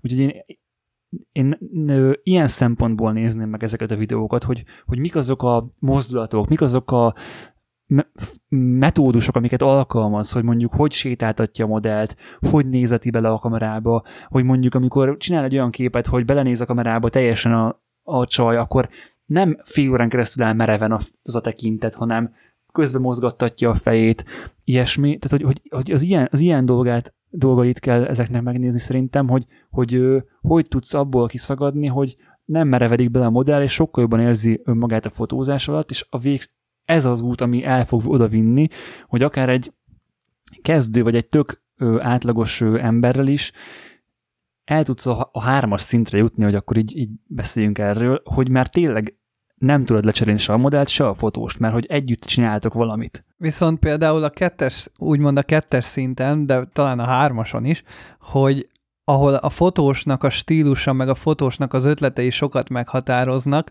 ez azért nagyon komplex, és azért mondtam a két adással ezelőtt is, hogy nagyon-nagyon fontos, hogy a fotósnak legyen egy határozott elképzelése, hogy mit akar megvalósítani, hogyha a street fotózáshoz hasonlítjuk, úgy képzeld el Benedek, hogy ha mondjuk kimész az utcára, nem csak azt határozod meg, mert azt még a street fotónál is meghatározod, hogy mikor mész ki, ugye, milyen időpontban, milyenek a fények, de mondjuk kimész egy adott térre, és te döntheted el, hogy mondjuk a, a térkőnek milyen legyen a mintája, a sarokban a pad az vintage legyen, vagy modern, le legyen-e verve a széle, vagy nem, a villamosnak a ö, lámpájának a formája milyen színű legyen, milyen, vagy milyen legyen, a, a, akit lefotózom, milyen legyen a ruhája, stb. stb. Tehát gyakorlatilag, mivel egy modellfotózásnál úgymond ráérsz, és persze van nagyon sok aspektus, amit nem tudsz kontrollálni, meg, meg ö, nyilván vannak itt azért ö, átmenetek, de nyilván sok pillanat akár megismételhető, vagy kontrollálható, és nyilván ez az, ami miatt egy, például egy street fotósnak nem feltétlenül van elképzelése arról, hogy na akkor ő milyen színűre akarja azt a térkövet, vagy ilyesmi. Vagy van, amikor van, és akkor persze keres olyat. Erre én tök, tök jól tudok ö, reflektálni olyan szempontból, hogy amikor én még hát nagyon régen portréztam embereket, azokat nem is nevezném igazándiból jó képeknek egyáltalán, tehát ilyen full amatőr szinten, de hogy ugye akkor, tehát nekem már a kezdetek óta nem volt meg bennem ez a ez a vágy arra, hogy mindent én, csináljak meg. Tehát, hogy, hogy én, nem, én nem akarom megteremteni a fotót. Én nem akarom, nem, nem is tudom, vagy nem, én nem, nem érzem magam annyira komplex gond, fotós gondolkodású embernek, hogy ilyen szinten kontrolláljak egy képet, hogy színek, akkor a térkő, meg a nem tudom mi, hanem jön egy ember, ö, mit tudom én, olyan, hogyha régen visszaemlékezz, olyan, olyanokat instruáltam benne, hogy mit tudom én, mondjuk ne, ne, ne jöjjön fel, feliratos pólóba, vagy egyszínű pólóba jöjjön, vagy olyan, olyan színbe jöjjön, ami neki tetszik, vagy ilyen, ilyen jellegű dolgokban instruáltam a, az alanyaimat, és mindig is a magának a, a pillanatból kihozható maximumra törekedtem. Tehát elment, nyilván nem a üres fehér fal előtt fotóztam le őket, hanem megérkeztünk egy helyszínre, és akkor ott körbenézve a fotós látásmódoddal, vagy fotós látásmódommal megkerestem azt a szöget, meg azt a fényt, meg azt a környezetet, ami a legjobban néz ki, és akkor oda próbáltam meg elhelyezni úgy a modellt, hogy ő is jól nézzen ebbe ki. És a mai napig ezt csinálom, hogyha megkér a Vera, hogy fotózom le, ugyanezt csinálom. Vagy hogyha megkér egy akármilyen ismerős, hogy fotózom le, ugyanezt csinálom. De hogy nem, nem is akarom, meg nem is tudom úgy összerakni a képet, ahogy a Gábor mondta az előbb. Nem, persze a, az én fotóimon sem, meg a modellfotózás általában sem végtelen az opció. Én inkább arra utaltam, hogy legyen képességed döntéseket hozni. Tehát nyilván Persze, nálad, fontos. nálad sem az a, azt mondom, hogy akkor most rajzold le a térkövet, hanem csak mondjuk, ha azt mondják, hogy piros vagy kék legyen, akkor meg tud mondani, hogy ezen a fotón én most ezt a térkövet pirosra szeretném. És ez olyan, hogyha mondjuk van egy modellfotózás, amit te elképzeltél, és kérsz az ügynökségtől rá egy ö, fotóalanyt, akkor ha tíz modellt felajánlanak neked, akkor például ki tud választani azt a modellt, aki alkalmas arra, vagy aki a legközelebb áll az elképzelésedhez, vagy ki tud választani, hogy rövid hajú vagy hosszú hajú legyen. Amikor elkezdesz beszélgetni a modellel, akkor el tud mondani neki, hogy ha tízféle ruhát megmutat neked, akkor el tud dönteni, hogy te most ö, haspólót akarsz, vagy szoknyás egyberuhát, vagy ö, feszes bőrszerkót, nem tudom. Tehát, hogy nyilván ö, valamilyen szinten el kell tudnod dönteni az opciók közül azt, ami a te stílusodhoz a legközelebb áll. Ami ebben nagyon nehéz, én nagyjából a kettőtök között vagyok, hogy ha ügyfél, ügyfelet fotózol, akkor hogyan döntesz? Mert az oké, okay, hogy ilyen saját stílusomat beleviszem a fotózásba, amikor a saját portfóliómat alakítom ki és modellt fotózok, de amikor egy jön egy 30 éves nő, aki szeretné a férjét meglepni egy fotósorozattal, akkor hol a határ, amit én eldöntök, hogy most a feszes bőrszerk vagy a haspóló lesz rajtad? Szóval egy, egy nagyon izgalmas, dinamikus beszélgetésnek kell lenni egy ilyen esetben, amikor, amikor ügyféllel dolgozom, ha pedig vállalati ügyféllel, akkor pedig jó, hogyha részt vesz ebben a vállalati kommunikációért felelős ember, akár a, a Igen. többnyire a marketinges, amúgy nem helyes egyébként. Nálad egy csomó olyan tényező, amit nem is tudsz kontrollálni, tehát még akarnás tudnál igazándiból. Egyébként ezt akartam mondani, hogy ezt én például nagyon élvezem. Én nagyon élvezem azokat a sarokpontokat, amik fixek, és azokon belül mozoghatok. Szerint, ezt mondom, én hogy döntéseket hozni különböző opciókból, de egyébként az előző adásban a Marci is megmondta, meg előző előtti adásban mi is megmondtuk, hogy magát a fotózást nagyon-nagyon-nagyon-nagyon sok kommunikáció előzi meg. És pont ahogy te mondod, hogy a 30 éves nővel is előtte át kell kommunikálni, meg a cégvezetővel is, hogy mit képvisel a cég és hiába neked az az elképzelésed, hogy a CEO-t beöltözteted, beöltözteted bőrszerkóba, nyilván a cégnek meg más lesz az elképzelése. Hát az minimum Eni Lebovicnak kell lenned. Tehát, hogy ott sok mindent egyeztetni kell előre, és persze le kell kommunikálni, hogy mi a képek célja, mit kommunikáljunk a képekkel, hogyan fogjuk ezt átadni, mik a lehetőségek ezen belül, stb. stb. És lehet, hogy azt mondják, hogy Peti, te vagy a fotós, te döntsd el, és akkor az opciók alapján döntesz, vagy pedig azt mondják, hogy mi mindenképpen ezt akarjuk, és akkor bármi történjék is, akkor is mi, nem tudom, öltönybe legyünk lefotózva, mert az a céges arculat. De egyébként ez a te vagy a fotós, Peti, te döntsd el mondat, ez egy, egy, egy, ilyen jellegű fotózásnál azért ez nem azt jelenti, amit amúgy jelent. Tehát, hogy szerintem emögött mindig ott van, hogy te döntsd el, de a korlátaink között. Tehát, hogy mondjuk, Be. hogyha nem tudom, a, akár tehát maradjunk a példánál, egy CEO-t bőrszarkóban akarsz lefotózni, ki fognak röhögni, hogy hagyjál már, ugye vagy? Tehát, hogy nyilván itt számít, tehát, hogy Értem. előfeltételként veszik azt, hogy te a normál céges keretek között maradsz, és azon belül ö, döntesz, és mondjuk meg se fordul a fejedbe, hogy mondjuk pólóba fotózd le a CEO-t. Hát vagy hogyha egy nő jön hozzám ilyen családi, családi meglepetésfotóra, akkor te döntsd el, hogy a piros, piros fehér nemű lesz, holott én konkrétan nem szeretem a piros-fehér neműt. Ez már nem az, az már nem az én hatásköröm, mert nem, nem engem lepnek meg vele, hanem, hanem a feleség a férjét. Egyébként el nem mond, el, elmondani nem tudom, hogy hányszor fordult elő az, hogy, a, hogy jött így valaki hozzám fotózásra, privát fotózás, és a rajta lévő ruha volt a legjobb. De ezt halál komolyan mondom. Tehát hozott egy bőröncipőt, amit nem is értek, mert a legjobb egyébként mezitláb fotózni ilyen esetekben. Jellemzően szépen nem is látszik a képen. Hát nem az, meg feszélyez. Tehát egy, egy százból két nő tud szépen járni magas sarkuban. Tehát tényleg, és ez nem, nem oltásként mondom, ez, ez gyakorlat, látom. És, és egy, egy ilyen, ilyen fotózás nem is illik, tehát, hogy ízléstelen, vagy az én ízlésemnek legalábbis nem, nem, nem, nem felel meg. És, és tényleg a legtöbbször az van, hogy a farmer, póló, vagy egy csőtop, ami rajta van, az a legjobb legtöbbször, és hozzák a mindenféle nagy bodros ruhákat, és, és, és nagyon sokszor sok egyszerűen.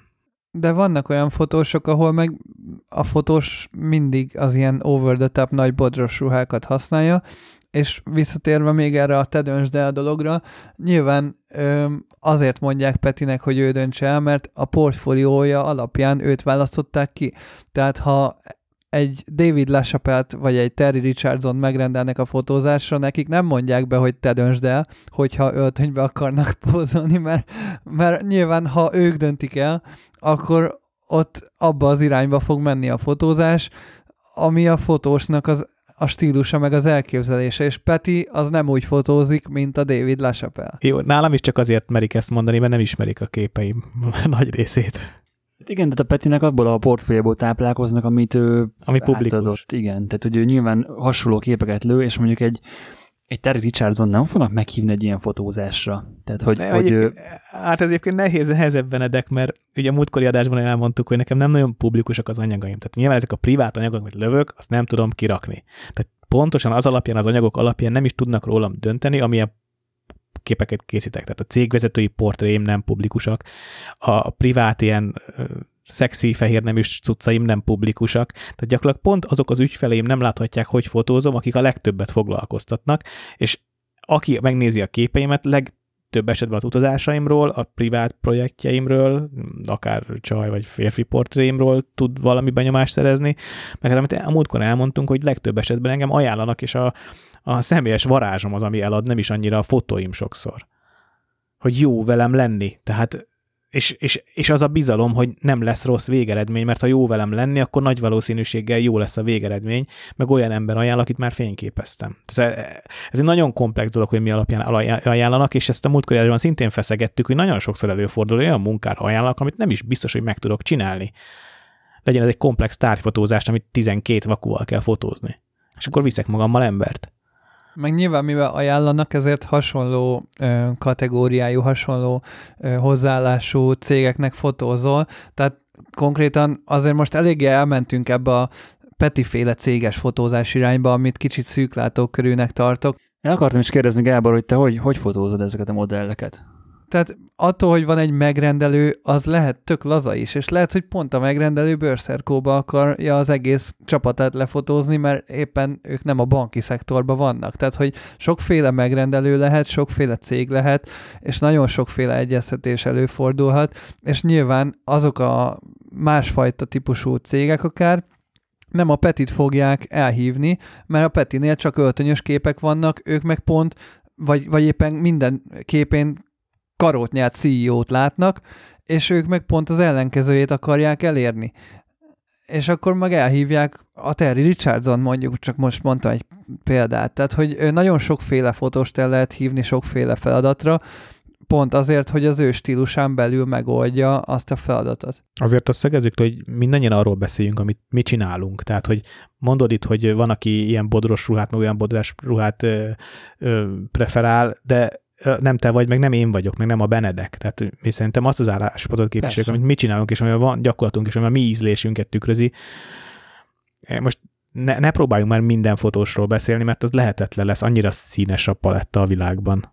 Gábor, egy picit mesélsz nekünk arról, hogy te hogy szoktad ezeket a modelleket fotózni, kezelni egyáltalán, meg hogy ö, nyilván te is fotóztál sok ismerős lányt, meg, meg civil embert, portré jelleggel, de hogy, hogy miben különbözik egy, egy ügynökség által adott, vagy ügynökségtől kért lány egy teljesen kezdő civil embertől? Hát ennek is azért nagyon sok rétege lehet, mert nyilván nagyon sok fajta modell van, meg, sok, meg ugye nem csak szintek vannak a modellek között, hanem hozzáállás, meg személyiség is ugyanúgy, és előfordul, hogy a személyiségével pont összeilletek, meg az is előfordul, hogy nagyon rossz vele fotózni, és amit akár a Peti mondott az előbb, hogy hiába fotózol óránkon keresztül vele, nagyon-nagyon nehéz átfordítani, hogy, hogy pont azt kapt tőle, amit te elképzeltél. Sokszor van, hogy meg se kapod, tehát hogy van, hogy csalódottan mész haza, ez is előfordul, tehát hogy nem minden fotózás lesz a végére tökéletes, nem minden fotózás nem minden fotózáson jutsz el oda, hogy tökéletesen feloldottad a modellt, és ez is akár benne lehet a pakliban, de persze nagyon-nagyon erősen törekedni kell rá. Hát én, hogyha egy modellügynökségnek írok, ugye nyilván megint olyan, hogy kétféleképpen lehet írni egy ügynökségnek, lehet úgy írni, hogy van-e bármilyen modelletek, akit fotózhatok, vagy van egy elképzelésem, és erre keresek egy bizonyos típusú modellt. És az első verzióban nyilván hogyha kapsz egy modellistát, hogy hát itt vannak a kezdő modelleink, akiknek szüksége van fotóra, és nagyon örülnénk neki, hogyha csinálnál néhány képet erről a négy-öt lányról, mondjuk valamelyiket, ha kiválasztanád, amennyi időd van, akkor, akkor az egy, akkor a lányhoz próbálsz kitalálni, meglátod a lányt, és akkor az ő stílusához az ötleteit közül, amiket akár le van írva, vagy felhalmoztál így tudat alatt, vagy, vagy különböző stílusú képeid, amik inspirációnak le vannak mentve, vagy csak az agyadba megjegyezted, vagy bármi, vagy, vagy ha vannak különböző fotózási stílusaid, amikhez hozzá tudsz nyúlni, akkor akár ha látsz a lányban valamit, ami tetszik, akkor gyakorlatilag a saját ö, stílusaid közül, vagy a, az ötleteid közül választasz egyet a lányhoz. A B verzió például, amikor múlt ö, tavaly tavasszal az volt a koncept, hogy nagyon szerettem volna ilyen színes, fényes, éjszakai, kékórás képeket csinálni. Ott konkrétan meg volt a moodboard, konkrétan meg volt, hogy milyen képeket szeretnék csinálni. Szerencsére azért is sikerült jól, ö, mert bár nagyon nehezen ment a modellel a kommunikáció, de nagyon tisztán meg volt a fejemben, hogy mit akarok csinálni. Melyik fotók? Ezt, lát, ezt láthattam én már? Hát igen, ez az E7-es, a, amit a Nanguang lámpákkal csinál, vagy csövekkel ja, tudom, csináltunk. tudom, tudom. És ott például nagyon nehezen ment a kommunikáció, de szerencsére nagyon határozott volt az elképzelésem, és ezért tudtuk nagyjából átütni azt a néhány fotót, és ott például úgy ö, írtam az ügynökségnek, hogy van ez az elképzelésem, és láttam a weboldalatokon ezt a modellt, és ha lehet, akkor őt szeretném kérni erre a fotózásra. Ez így történt, de az is előfordulhat, hogy van egy ilyen elképzelésem, itt van a moodboard, és akkor milyen modelleket tudtok erre ajánlani. Gábor, ez úgy volt, hogy konkrétan egy modellt kértél? Igen, konkrétan név szerint kértem a modellt. Ilyenkor azért az nagyon nehéz valószínűleg, hogy az ügynökség nem egyeztet a modellel, hogy ő akarja ezt, hanem ő, ő rátolja, vagy a modellre rátolja ezt a feladatot, és ilyenkor nagyon labilis lábakon áll a modell motivációja. Ezt jól Szerintem ezt ő vállalja egyébként, Peti. Hát én ott voltam, Benedek. Nem úgy mondom, tehát, hogy, hogy azzal, hogy te egy ügynökségnél vagy Ha érted, hogy értem. Értem, értem, de hogy szerintem neki nem nagyon van abba beleszólás, hogy ő milyen fotózásra megy el. Vagy van? Ezt mondom. Hogy nem nagyon van beleszólás, és ezért ingatag lábakon áll a belső Igen, de ez, meg, de ez meg a profizmusnal megy szemben. Érted? Tehát, hogyha te egy profi modell vagy, és ebből élsz, akkor Jó, nyilván az ügynökségnek... Napunk, tehát persze, de az ügynökségnek van, nyilván van egy olyan korlátja, hogy mi az, amit már nem vállalnak el, milyen jellegű fotózás, amit még nem, vállal, nem is foglalkoznak vele, de a modellek nem igen van mondjuk abban beleszólás, hogy ki fotózza meg ki nem, hogyha ki van fizetve, akkor gyakorlatilag bármilyen projektre elküldhetik, ami persze normális határokon belül mozog. Tervezünk megkeresni majd ügynökség vezetőt is, hogy az ügynökségi életről, modellügynökségi életről beszélgessünk. Igen, maga a modellügynökségi téma az megint egy elég komplex téma, de abban tök igaza van Benedeknek, hogyha az ügynökség elküldi a modellt, az valószínű nem véletlen van.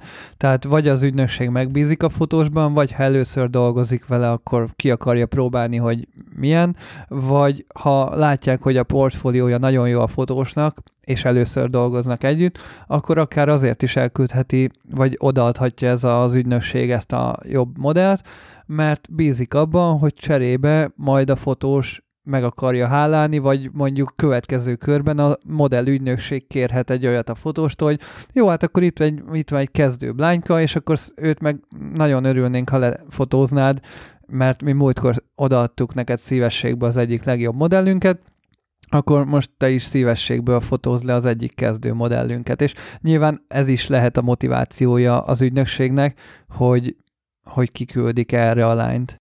Jellemzően ö, egy ilyen modellkérés esetén a fotósnak kell fizetni az ügynökség felé, vagy ez, ez hogy van? Tehát, hogy ö, mondtad, hogy vannak olyan, olyan modellek, akik olyan szinten kezdők, hogy még nem is, nincs is mondjuk ügynökségi portfóliójuk. Nyilván az ő esetükben ez ilyen barter alapon gondol megoldódik, hogy akkor te adod a képeket, te se kapsz érte pénzt, ő se kap érte pénzt, és akkor mindenki örül. Tehát kvázi TFCD, csak mondjuk egy modellügynökség adta a csajt. De hogyha tényleg egy nagyobb nevű modellről van szó, akit egy projektre kérsz ki, úgymond, tehát hogy leírod, hogy én ezt a modellt szeretném erre meg erre, itt a moodboard, adjátok oda, akkor ezért neked fizetned kell, vagy ez free-be megy, vagy ez, ez hogy működik? Persze én például ezzel nem is vagyok tisztában, meg lehet, hogy sokan a hallgatóink közül se. Hát a fizetés az nagyon ritka, tehát eh, úgy van, Kinek? hogy... Tehát, hogy neked, vagy te, te. Tehát a, amikor a fotós fizet a modellért, az nagyon ritka. Tehát ez úgy van, hogy Hozzáteszem egyébként még vissza az előző témához, hogy általában azért az ügynökség szokott egyeztetni a modellel, hogy van-e kedve ezt a fotózást elvállalni, vagy nem, és hogyha nincs kedve, akkor az ügynökség azt kommunikálja vissza, hogy most nem ér rá a modell. De a fotósként fizetni modellért nagyon-nagyon-nagyon ritkán szokás, Azért, mert e, ez, majd elmondom mindjárt, hogy mikor szokás fizetni. Ez azért, mert ez gyakorlatilag onnan indul, hogy régen, amikor még a filmes fotózás korában voltunk, és sokkal kevesebb fotós volt, mint ma, modell már akkor is nagyon sok volt, mert nyilván nagyon sok lány szeretett volna magazin címlapján szerepelni már 50 évvel ezelőtt is, viszont fotós jóval kevesebb. És régebben, a régi korszakban az ügynökségek sokkal-sokkal több pénzeket profi fotósoknak kifizettek azért, hogy egyáltalán lefotózzák a modelleket. Mióta nagyon-nagyon sok fotós van, és minden fotós igazából nőt akar fotózni, mert nem a virágot akarják az kertbe fotózni valamiért a legtöbb fotós, hanem valamiért mindenképpen a fő téma az, hogy nő. Ezért... Elképesztő gyakorlatilag. Ha én ezért lettem fotós. Igen, ez, na mindegy, tehát gyakorlatilag ugye a kereslet kínálat majd, hogy nem megfordult, mert az igazán jó modell már egyre kevesebb, vagy nem az, hogy egyre kevesebb, de kevesebb, mint fotós. Mert fotós az gyakorlatilag minden második ember, viszont modell az meg mondjuk minden tizedik. Most csak mondtam egy számot. Tehát azt jelenti, hogy az ügynökség megteheti azt, hogy hopp, igazából minek fizessek én egy fotósnak, hogy lefotózza a modellemet, hogyha van egy másik fotós, aki szintén igazából egy tűrhető képet le tud rakni az asztalra, és... Hát én, én azért tudnék erre, tudnék erre példát mondani. Tehát tűrhető képet igazából nagyon sok fotós le tud rakni az asztalra, és főleg az elején sokszor, sok modellügynökségnek az elég. És persze vannak ügynökségek, akik még fizetnek a fotósoknak a modell fotózásért, főleg egyébként a tesztelésért, de a fotós... Mi a tesztelés, Gábor? Tesztelés az az, amikor um, gyakorlatilag így a modell portfóliójába készülnek a képek. Tehát amikor a modellnek kell egy bizonyos képanyag, amivel, ami ilyen képanyagot ki tud küldeni az ügynökség a, az ügyfeleinek, a megrendelőknek, akik modelleket keresnek. És amikor modelleket keresnek, akkor nyilván nem mindig van lehetőség castinggal kiküldeni az összes lányt, hanem először kiküldenek mondjuk száz darab lánynak a képét, abból akkor leválogatják, és persze komoly ügyfélnél nyilván élőben is megnézik a lányt, és akkor elmennek akár castingra is, és majd csak utána választ az ügyfél egy ö, modellt ezek közül, de, és ez akár több modellügynökségtől is lehet akár ez a casting, tehát hogy, hogy egy ügyfél bekérhet több ügynökségtől is lányokat, vagy bármi, de visszatérve, fotósként azért nem szokás úgymond fizetni modellért, mert a kezdő modellt, amikor lefotózod, úgymond te teszel szívességet az ügynökségnek. Amikor meg a profi modellt akarod lefotózni, azt vagy nem fogja neked kiadni az ügynökség, vagy pedig annak a profi modellnek már van olyan portfóliója, ami amin te már nem fogsz tudni fejleszteni. Tehát, hogy nem éri meg nekik úgymond ingyen egy olyan projektre kiadni a, a modellt, ugye általában képekért cserébe szokták kiadni, nem fogják kiadni, mert nem fog bekerülni a te képed az ő portfóliójába, mert sokkal jobb képek már eleve benne vannak. De akkor kifizeti ki a modellt? A modellt az ügyfél, nem a fotós. Tehát a saját projektre hogyha- nem tudod kikérni. Ja, értelek. De miért nem? De az, az nem, te most érted, most te, te mint Lénárd Gábor odamész, hogy nekem van egy ilyen elképzelésem, teli vagyok, mint a disznó, adjátok oda nem tudom kit, XY-t, akkor nem adják oda? Hát, ha nagyon-nagyon teli vagy, mint a disznó, és van egy bizonyos portfóliód, akkor talán, de egyébként nagyrészt nem adják oda, mert presztízs veszteség már egy bizonyos szint után, hogyha mondjuk a, a lány nem kampányt fotózik, hanem mondjuk egy fotósnak a saját projektjét. Az, az sokszor már egy bizonyos szint után nem fér bele. Ha, ha van olyan, akit csak címlapra adnak ki, van olyan szint is már. Tehát, hogy konkrétan ö, nagyon sok modell van, akik akiknél alapfeltétel az, hogy például megjelenés az legyen a fotózásnak mindenképpen valahol publikálva legyenek a fotók rendesen, ami releváns ráadásul. Azért én annyival árnyalnám ezt a képet, én múlt héten fölhívtam a Vízió modellügynökségre, egy barátom vezeti, Elza vezeti, és megkérdeztem, mert egy egészen más témáról terveztünk beszélni, lehet, hogy még szóba kerül, majd meglátjuk. Megkérdeztem, hogy hogyan működik ez akár náluk, vagy mi az ő, tapasztalata Magyarországon, és egy olyan szempontra hívta fel a figyelmet, és ez Benedek neked válasz arra, hogy miért kifizet, hogyan, kinek, hogy nem lehet ám odaadni egy kezdő modellt egy nagyon tapasztalatlan fotósnak, már csak a modell biztonsága érdekében sem. Ja, persze, de most itt nem arról van szó. Én most a Gábor példájával kérdeztem. Tehát, hogy aki, aki már látott modellt, meg tud vele dolgozni, arra gondoltam. Igen, azért talán erről is fontos beszélni, hogy azért van lehetőségük fotósoknak teszt anyagokért pénzt kapni, tehát tesztfotózással pénzt keresni, mert ők egyrészt olyan megbízható képanyagot szállítanak az ügynökség számára, amivel az ügynökség tud mit kezdeni, a másik, hogy edukálják a modellt. Tehát uh-huh. úgy visel, tehát hogy egyrészt, egyrészt megtanít, tanítják mozogni, tehát nem csak lefotózzák süketen, hanem tanítják mozogni, jó tanácsokkal látják el, illetve biztonságos környezetet teremtenek. Itt azért ne felejtsük el, hogy nagyon sokszor 13, 14, 15 éves lányokról van szó, akik, akik hát viszonylag hiányos ruhában mozognak a, a, a, a ka- kamera előtt, és, és, és nő, nő, nőiesen vannak jelen. Tehát ezt, ezt a kontextust szerintem nem lehet odaadni egy ismeretlen, egy ismeretlen fotósnak, ha megnézzük, hogy mi zajlik a, a, akár a TFC-nél, vagy más ö, fotós csoportokban, szerintem ez teljesen evidens, hogy egy Hát igen. felelős modell ügynökség ilyet nem csinál.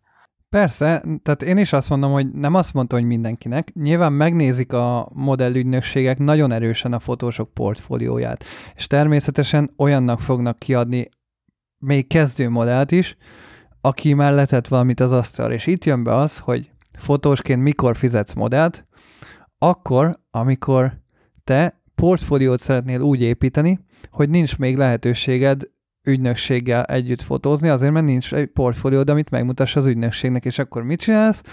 Ö, megkeresel szabadúszó modelleket, akik pénzért elvállalják azt, hogy majd, hogy nem mindenki, nyilván ők is válogatnak azért, de a szabadúszó modellek pénzért elvállalják azt, hogy fotózhassd őket. És órabérben vannak, annyi gyakorolsz rajtuk, amit akarsz, nyilván ott is vannak bizonyos keretek, a modell határozza meg, hogy milyen jellegű legyen akár a fotózás, meg mi az, ami belefér, mi az, ami nem, de ezeken itt tudsz ö, gyakorlatilag portfóliót építeni. A másik opció meg az, hogy az ismerőseidről tudtok olyan képeket csinálni, amivel meg tudod mutatni azt a szintet, hogy oké, okay, akkor ha már tudsz bizonyos szintű portrékat lerakni, meg nem tudom, van egy egészséges ö, portré képanyagod, akkor abból általában már az ügynökség látja, hogy érdemes neked adni egy kezdő modellt, vagy még neked gyakorolni kell, és még az is lehet, hogy te nagyon-nagyon sok modellt lefotóztál már, és nagyon-nagyon profi modellfotós vagy, de velem sem állnak szóba bizonyos ügynökségek azért, mert nem az a szint, mert vannak olyan, olyan világszínvonalú ügynökségek, ahol már akár az is számít, hogy te most lifestyle-os stílusú vagy, vagy high fashion, és mondjuk csak olyan fotósnak adják ki a modelljeiket, akik például nagyon high fashion vagy nagyon-nagyon ö, ilyen fashion stílusban fotóznak, vagy nagyon sok publikációjuk van, vagy nagyon úgymond magas szintű fotósok. Ö, sokféle ügynökség létezik, mindegyiknek van egy bizonyos ízlésvilága, és nyilván ezt az ízlésvilágot, ezt a vizualitásukba, a fotóanyagaikba is belerakják a lányaiknak a portfólióiba.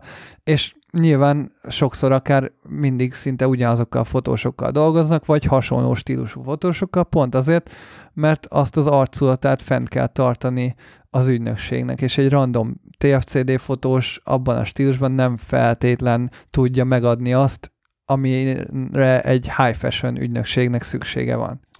És te vettél észre valahol olyat, hogy mondjuk egy női fotós előnyben lenne egy férfivel szemben, pusztán amiatt, hogy, hogy a, akár egy kezdőfotós, vagy egy, egy, akár egy kezdő modellnek úgymond a környezete az jobban biztosítva van? Nem, én ilyet nem vettem észre egyáltalán, tehát hogy Vagy Peti, azt neked látom, erről hogy... volt bármilyen reakciód ilyen? Ezt kérdezted esetleg a... Nem, figyelj, alapból kezdő modelleket egyébként sem akarsz belerakni ilyen fehér nemű szituba, vagy nem tudom. Nem, nem, nem, nem, nem, nem, tehát én konkrétan nem erre gondoltam, csak hogy érted, tehát két nő között teljesen más viszonyok alakulnak ki egy ilyen fotózáson, mint mondjuk adott esetben egy olyan férfi között, meg egy ki, kislány között, aki tehát, hogy, hogy a könny, könnyű mondjuk a férfinek olyan hátsó szándékokat előhozni, ami, ami káros lehet, és nyilván ez nem, most, ez nem azt akarom mondani, hogy az összes férfi ilyen, csak hogy ebben benne van egy ilyen veszély, hogy valaki csak ezért akar fotózni ö, modelleket. Hát ez igazából a profizmus meg a hozzáállás kérdése. Szerintem ez mondjuk az a durva, hogy néha tehát ha van egy jó portfóliód, akkor akár nagyon kevés beszélgetés alapján is odaadják. Én, én például nagyon szoktam ettől parázni, hogy, hogy mi van akkor, hogyha én elküldök egy random e-mailt egy ügynökségnek, és simán odaadják a lányt, és akár lopott képekkel is fel lehetne töltve Erről a beszélek portfólióm. konkrétan. Tehát, hogy ez, ebben tényleg van egy ilyen veszély, hogy ezt néha én sem értem, hogy akár két e-mail után tényleg este hatkor ott van a modell az adott utcasarkon, ahova kérem, szóval, hogy ez, ez néha előfordul, persze nyilván valamilyen szinten lehet, hogy utána lehet nézni, meg ilyesmi, ö, meg, de, de nyilván ennek van egy nagyon nagy veszélye. De az, hogy most női-férfi fotós közti különbség, én inkább, mivel nem láttam, vagy nem tapasztaltam azt, hogy a nők nyilván, amit Peti is mondott múltkor, hogy nem nőként fotózunk, viszont azt látom, hogy teljesen más stílusban fotóznak lányok, mint férfiak sokszor, és én nekem például nagyon-nagyon bejön nagyon sok női fotósnak a stílusa. A, a lementett ilyen kedvenc fotósaim között szerintem több női fashion fotós van, mint férfi. Valahogy van bennük egy ilyen kifinomult stílus, meg ö, sokkal kevesebb alkalommal érzékelhető az, hogy a fotó a női szépségre van kihegyezve, inkább tényleg sokszor jobban átüt a fotósnak a stílusa rajtuk. Ez lehet, hogy amiatt van egyébként, hogy a két, tehát hogy amit az előbb akartam így pedzegetni, hogy hogyha ezt, meg a, ezt a Peti fogalmazta meg igazából egész jól a múltkor adásban, vagy a 18. adásban, hogy nem tudod félretenni a férfi létedet, meg a női létét a modellnek, miközben fotóztok, és hogy, hogy mindig egy ilyen kvázi udvarlás szituáció alakul ki egy ilyen fotózáson szerintem, vagy és nekem ez a meglátásom, tehát ilyen, mint hogyha flörtölnétek körülbelül, tehát nyilván ez egy profiz, profizmus fölött már nem nincs, tehát nyilván ez mögött nincs érzelem meg ilyesmi, de hogy, hogy mégis olyasmi szerepeket vesz, vesz fel a két alany, és két csaj, amikor két barátnő elmegy ökörködni és fotózni, ott sokkal jobban fel tud szabadulni maga a nő a, a modellből, vagy az ilyen nem, nem, nem úgy lesz, nem úgy akar kinézni a kamera előtt, mint mondjuk ahogy egy férfinek ki szeretne nézni, hanem mint ahogy egy nő haver sokkal, sokkal őszintébben tud viselkedni szerintem. Ami tök jó, de pont lehet, hogy benne van az, hogy nem akar, vagy nem tud pont nem tud úgy vonaglani, nem tud olyan öm, hát jó, csak ugye itt a szexi arcot kérdés. vágni, amit mondjuk egy férfinak meg, meg betudna. Tehát, hogy nyilván mi a cél, így van. Tehát lehet, hogy egy nő hamarabb feloldja a lányt, de lehet, hogy a maga az adott lány is könnyebben odaadja a szexi lookot a férfinak mondjuk. Női fotósoknak nem sokkal könnyebb dolguk van, amikor elkezdik a fotózást. De az első egy-két év szerintem, szerintem sokkal könnyebb. Nagyobb a barátnői kör, nagyobb a bizalom, bizalmi faktor, szerintem elindulni sokkal könnyebb. Gábor mondta, hogy nagyon sok, nagyon sok jó női fotóst ismer, én, én nem. nekem az a tapasztalatom, hogy aki női fotós jó, azt hiszem, az valószínűleg tízszer jobb, mint, a, mint, egy, mint egy jó pasi fotós, és ebbe, ez a Gábor verzióját igazolja. Ugyanakkor én nagy, nagyon sokszor látom azt, hogy női fotósok sokkal közönségesebben fotóznak nőt, mint, mint azt a, az átlag férfi fotós teszi. Hát a szerepek. Pont két hete történt, hogy beszélgettem egy női fotóssal, aki egyébként nem, nem, lány, nem lányokat fotóz, abszolút casual téma, akkor kezdődött ez a vírus sztori, és beszélgettünk arról, hogy ki hogyan viseli és a modellfotózásra is eh, terődött a szó, és elmondtam neki ezt az elméletemet, és eh, mondja, hogy de hát hülye vagyok, hát mutat ő nekem jó női fotósokat. És hát eh, nagyon nem jókat mutatott. És, és ez is nagyon érdekes, hogy a nő másképp lát egy nőt valószínűleg, mint egy férfi lát. És, és tényleg semmilyen rossz szándékkal, vagy semmilyen rossz szájíz nincs ebben. Aki nagyon jól fotóz nő, nőt, az elképesztő jó, és szerintem nagyon nehéz megközelíteni, viszont... Hát én tudok, mond, majd mondok pár olyat, hogy, hogy tényleg így lásik az állat. Azért mondom, azért mondom, tehát a, aki jó, az, az elképesztő jó tud lenni, és Benedek neked is igazad van abban, hogy ha nem is udvarlás, de egy kicsi flör. Szarul fogalmaztam kis, meg. De nem, tök jó, meg nehéz is erről. Tehát, hogy, hogy, hogy nem, nem úgy vagy ott, mint egy fullközömbös ember. Tehát nem, nem tudsz úgy le, ott lenni, mint egy, mert, mert, akkor, mert akkor nem csinálnál. Tehát, hogy, vagy akkor nem, nem, nem lenne az a végeredmény, ami, ami lesz. Ez így van, és, és egy pici, egy pici, egy kis vibrálásnak szerintem kell lennie ahhoz, hogy egy igazán, igazán jó anyagot tudjunk lőni, és, és ez mondjuk elsősorban szerintem az amatőr emberekre, tehát a, a civilekre vonatkozik, nem is annyira szintén a, a modellekre. Ott is lehet, hogy ez kell, a franc tudja, nekem ebben tényleg nincsen nagy tapasztalatom, de civilekkel ö, szemben nekem abszolút az a tapasztalatom, hogy jó, jól működik az, hogy ha jól működik a kémia, az nagyon meglátszik a fotón, és nagyon érződik az, hogy itt, itt nő és férfi találkozott, és ö, onnantól kezdve, ahogy, ahogy ajtót nyitunk, hogy lesegítjük a ruháját, ahogy helyel kínáljuk, itallal, étellel kínáljuk, ahogy, ahogy férfiként bánunk egy nővel, ez, ez a képről is, ami később készül, ez le fog jönni. Szerintem én ezt nem bontanám le így nemekre, azt mondom, hogy én szerintem is nagyon-nagyon számít a kémia, de inkább olyan szinten, amit például a korábbi adásban a Marci mondott, hogy találkozol egy emberrel, legyen az nő vagy férfi, de mondjuk azonnal bizonyos referenciákat, sorozat utalásokat, filmes utalásokat megértetek, azonnal egymásra tudtok hangolódni, azonnal tudjátok artistik módon, mert mondjuk, hogyha tényleg egy ilyen saját projektet csinálunk, nem mondjuk egy katalógust fotózunk be, akkor tudni kell azt, hogy mind a ketten milyen cél felé haladunk, és ha ez nincs meg, nincs meg ez a közös elképzelés, ami nem, az, nem, nem csak ar, abból áll, hogy a fotósnak van egy erős elképzelése, mert annyira nem szabad erősnek lenni, hogy le, limitáld magad. Én nekem erős elképzeléseim vannak, de mindig teret hagyok nyilván a, a modellnek is, mert végső soron ezt ketten csináljuk, és a modellnek a személyisége vagy a hozzáállása szintén nagyban hozzáad a fotóhoz, és nyilván a modell is fog csinálni, vagy javasolni akár bizonyos olyan dolgokat, amikre én nem is gondoltam volna. Tehát nyilván az én ötleteim sem tökéletesek, viszont ha ehhez még hozzáadódnak a modell ötletei, és így a kettőt összemixeljük, akkor abból egy tök jó dolog kijöhet.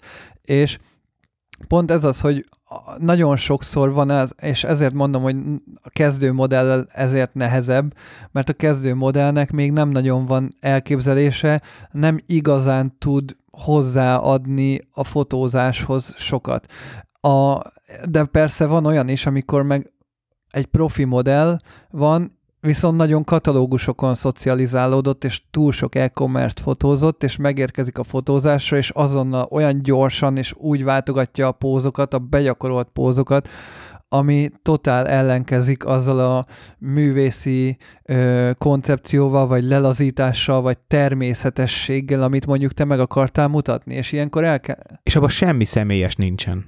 Semmi. Az abszolút gyakorlatilag fot, úgy pózol, mint bármilyen más fotósnak. És nyilván ilyenkor el kell neki mondani, hogy hát te nem bármilyen más fotós vagy, hanem te ilyen meg ilyen pózokat, vagy ilyen elképzelést szeretnél látni, és most ide nem katalógus pózokat szeretnénk, meg nem a gyors váltásokat, hanem picit le kell lassítani a modellt, és ehhez hozzájön az is, amit a Peti mondott, a, a, a suttogás, a halkabb beszélés, a visszább és a tempóba a beszéddel, akár a kattintások is. Minél gyorsabban kattintod a gépet, annál gyorsabban váltogatja a pózt. Ha lassabban kattintod, picit lelassítod, akkor ő is picit lejjebb fog lassulni talán.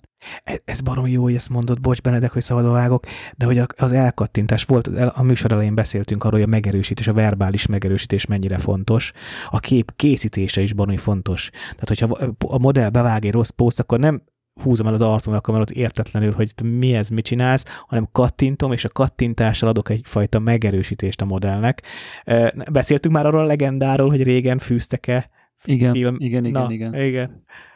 Ezzel kapcsolatban viszont én nekem az a meglátásom, hogy ugyanúgy, hogy két fotós nem egyforma, két modell sem egyforma. Tehát, hogy, hogy nem feltétlen rossz egy modell azért, mert ő csak betanult pózogot tud, hanem valamikor konkrétan az kell. Hát, persze, a, persze. Láttunk már ilyen videót az interneten, hogy a az ázsiai, nem tudom most milyen nemzetiségű maradjunk, az ázsiai nemzetiségű ö, katalógus modellek percenként, nem tudom, 90 poszt vágnak be, és akkor így dobálják ki a kellékeket, és akkor egy nap alatt megvan egy 300 oldalas katalógus, és oda ez kell. Azt, De, a, azt a videót én küldtem igen, el nektek, az pont igen. Elzától van egyébként, aki a modelljeinek rakta ki motivációként. Na láss, látjátok, hogy, hogy ilyet is lehet. De hogy, De hogy ez nem mindig jó, meg nem is, nem is mindig ez igen. a cél. Tehát, és itt jön a kommunikáció, hogy hogyan tudunk egymásra hangolódni, hogyha megérkezik egy modell egy fotózásra, akkor el tudunk kezdeni emberként beszélgetni. És... Igen, de szerintem ez, ez tehát amit te mondasz, Peti, hogy el kell kezdeni beszélni nyilván, de hogy egy olyan modell, aki ezt tudja hozni, ezt a szín, vagy ezt a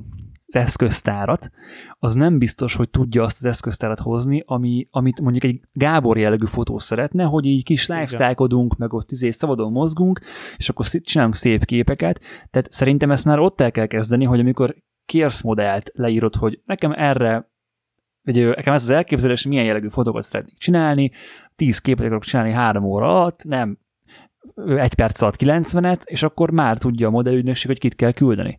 Igen, és a modell sem fogja kihozni a legjobb természetfotósból a persze, jó portréfotóst. Nagyon sokféle fotós van, és tényleg valaki tárgyakat fotózik, valaki portrét, és a modellek között is valaki ö, egész nap webshopokhoz pózol, valaki meg nem tudom, egy hónapban egyszer elmegy egy négy oldalas editoriát megfotózni, és ugyanannyit keres vele, mint egy másik modell, aki napi 8 órába egy nap 2000 ruhát végignyom.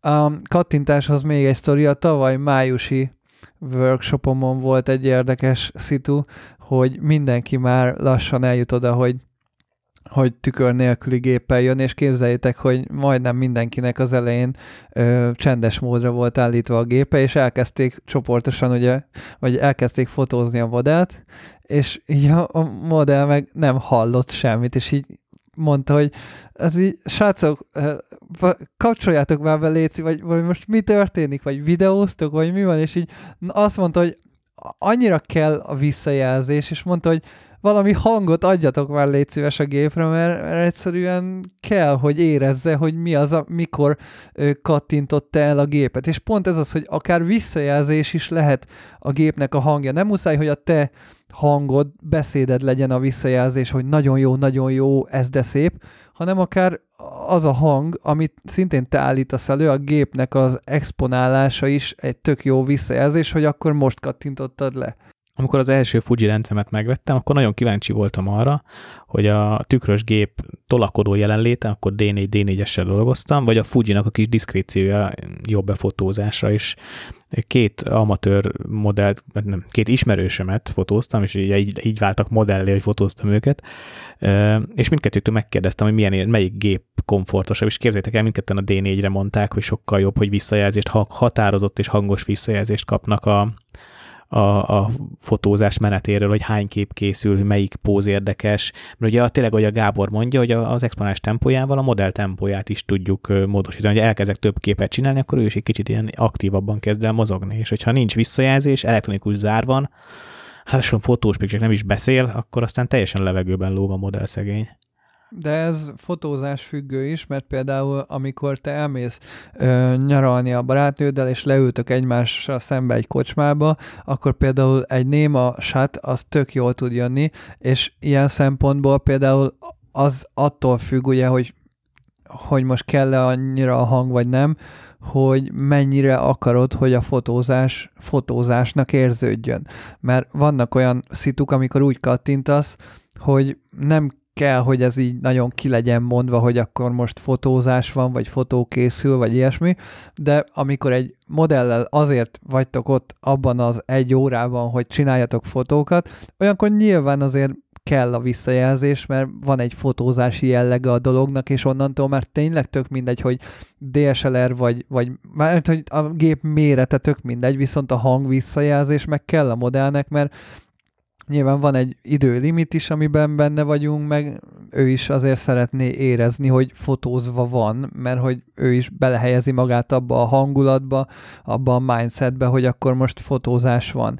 És nyilván azért valamilyen szinten így a kettő között kell ezt meghatározni, mert én például mindig szoktam mondani, hogy vagy mindig próbálom levetkőzhetni a modellekből azt a, ezt a modelli jelleget, ezt a, ezt a túlpózolást, meg ezt a, ezt a sűrű pózváltogatást, és nyilván val- én, mind, én például mindig el szoktam mondani nekik, hogy nincs hiba. Tehát, hogy nincs olyan, hogy rossz póz, hanem bármit csinálunk, nagyon sok kép készül, és ne próbáljanak, amit már akár talán a két adásra ezelőtt is mondtunk, hogy ne próbáljanak szépkedni, mert így is úgy is lesz több ezer fotó, amin úgymond rosszul fognak kinézni.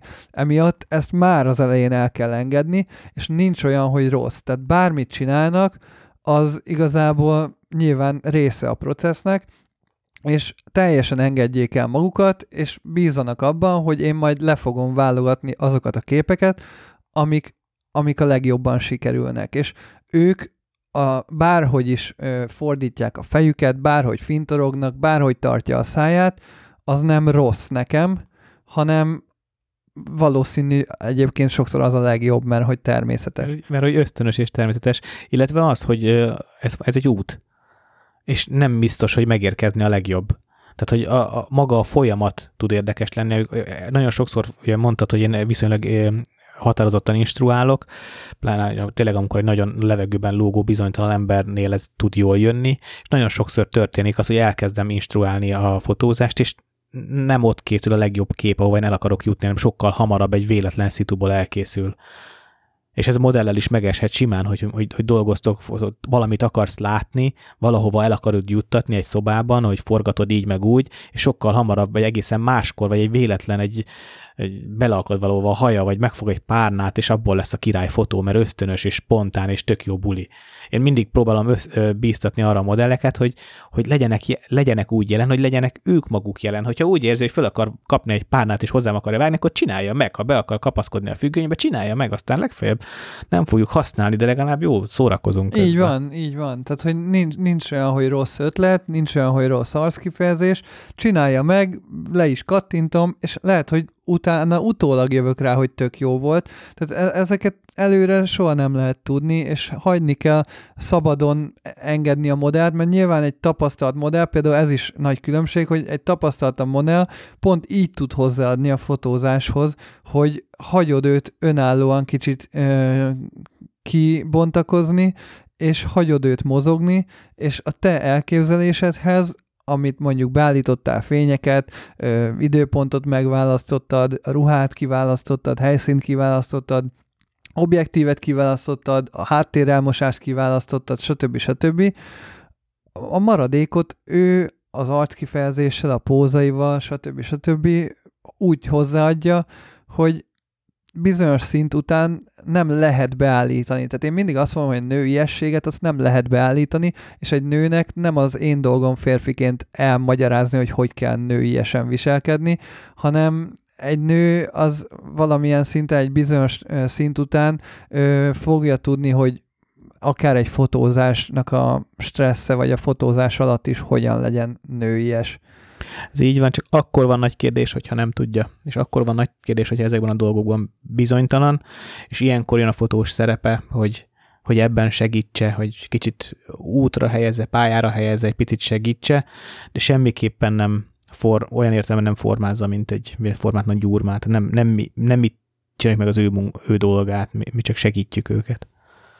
Van egy, egyébként így lassan már két óra fele járunk az adás vége felé, hogy van egy van még utolsó témaként dumáljunk már, dumáljunk már egy kicsit arról, hogy van-e bármi olyan tippetek ö, kezdő fotósoknak, akik szeretnének mondjuk modelleket fotózni, vagy elindulni ebbe az irányba, mert mondjuk őket ez tényleg ez érdekli, meg ők belátják a jövőjüket, hogy ö, mik voltak esetleg az olyan hibák, amiket ti elkövettetek, hogy ők már ne kövessék el, vagy mik azok a jó tanácsok, amiket tudnátok nekik adni, hogy hogyan lehet ez az út könnyebb?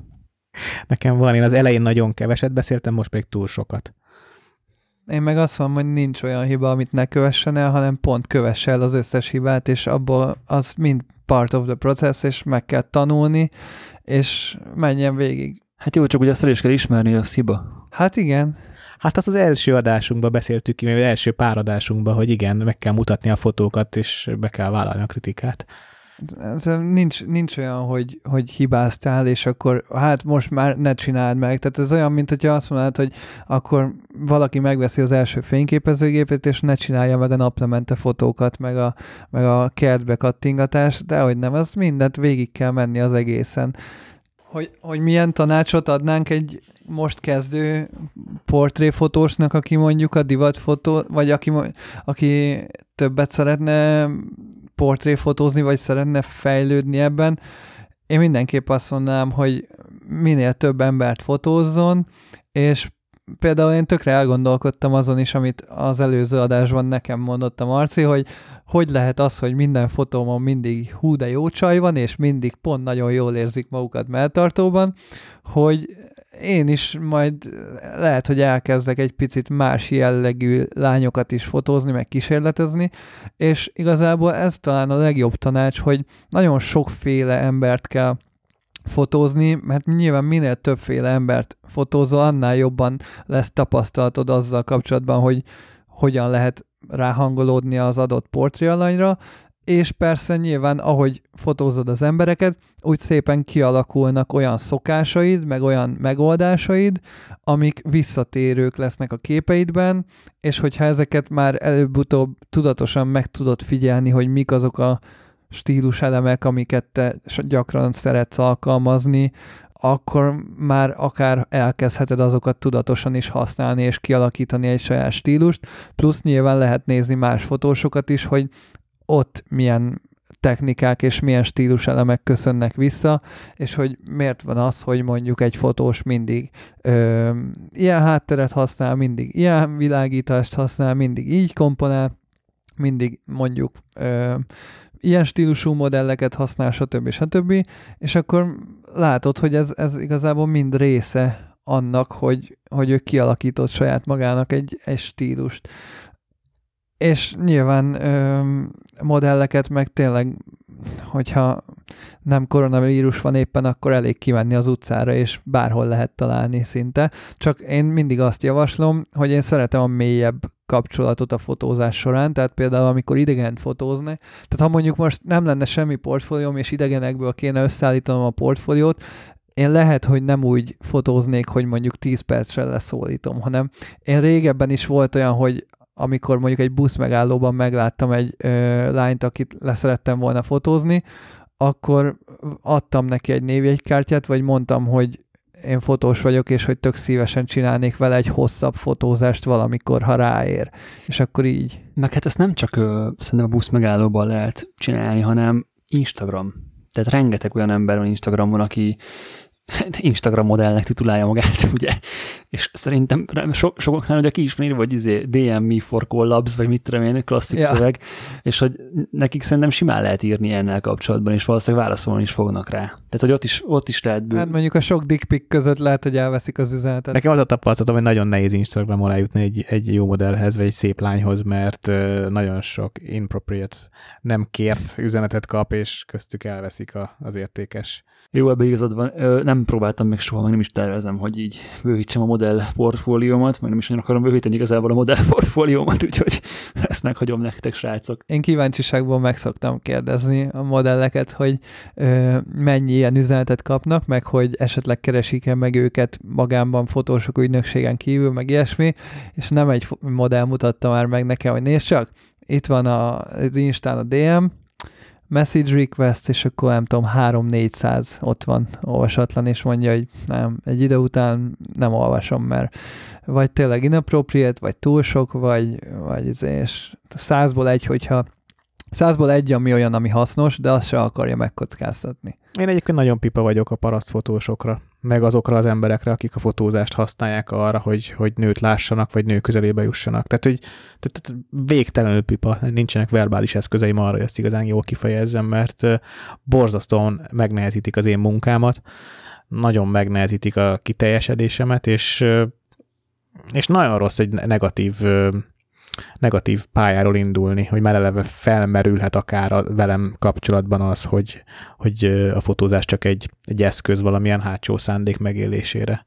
És nyilvánvalóan egy bizonyos szakmai múlt, 15 év van mögöttem nagyjából, ö, már, már ezt zárójelbe teszi, vagy hát eltörli. Igen, szerintem már teljesen más pályán mozognak az olyan fotósok, és neked nincs is szükséged ilyen jellegű sem megerősítésre, sem olyan, tehát hogy másfajta modelleket is kerestek meg akár. Tehát, hogy ezek a fotósok sokszor tényleg olyan modelleket keresnek meg, akik egyáltalán nem azt az ízlésvilágot képviselik, vagy vizualitást, amit a te fotóid szeretnéd, hogy képviseljenek, plusz ugyanígy a random hatásvadász gyökér streetfotósok is ugyanúgy csökkentik a művészi streetfotósoknak is a credibility-ét. Csak ők kevésbé érzik meg, mert ott nincs elutasítási faktor, hiszen a streetfotó az utcán történik, nekem pedig egy kontextus kell megteremtenem. Ez nem igaz, Peti. Ö, nem máshonnan érkezik az elutasítás. Tehát te a lánytól kapod az elutasítást adott esetben, vagy az ügynökségtől, én meg a nézőtől. És lehet, hogy az, az, az szerintem még talán károsabb is. Igen, csak a te esetedben a kép elkészül, az esetemben a kép se készül el. Tehát nincs bizonyítási lehetőség a művészi tartalomra, meg a kreatív útviarias hozzáállásra. A street fotó esetében viszont ugye maga a vizuális kultúrnak a szennyezése, meg tönkretétele zajlik éppen. Hát modellfotó hát, esetén is az zajlik sajnos. sajnos ja, ezzel nem, nem, nem, nem lehet mit csinálni, vagy hát szép képeket kell csinálni. És pont ez az, hogy igazából a művészi jellegét vonják le a fotónak az olyan fotósok, akik hát fotósnak talán nem is nevezhetők, hanem ilyen hatásvadász kép készítők, akik tényleg gyakorlatilag a pont miattuk van a street fotózásnak is, mint stílus, nincs annyira elismerve művészi áként, mert az van, hogy jó, hát kiment, kimegy random fotós az utcára, és kattintott kettőt, mert mondjuk 100 fotóból 99, amit az átlag néző lát, az ilyen fotó. És egy fotó mondjuk egy olyan kép, amit mondjuk a Benedek csinál, azt meg már a 99 árnyékában egy átlagnéző már nem is tudja értelmezni. Hát, vagy ugye, mivel azt gondolja, hogy a 99-en volt egy, egy gyönyörű szép naplemente, meg egy, még egy villám is belevágott a parlamentnek a tetébe adott esetben, persze.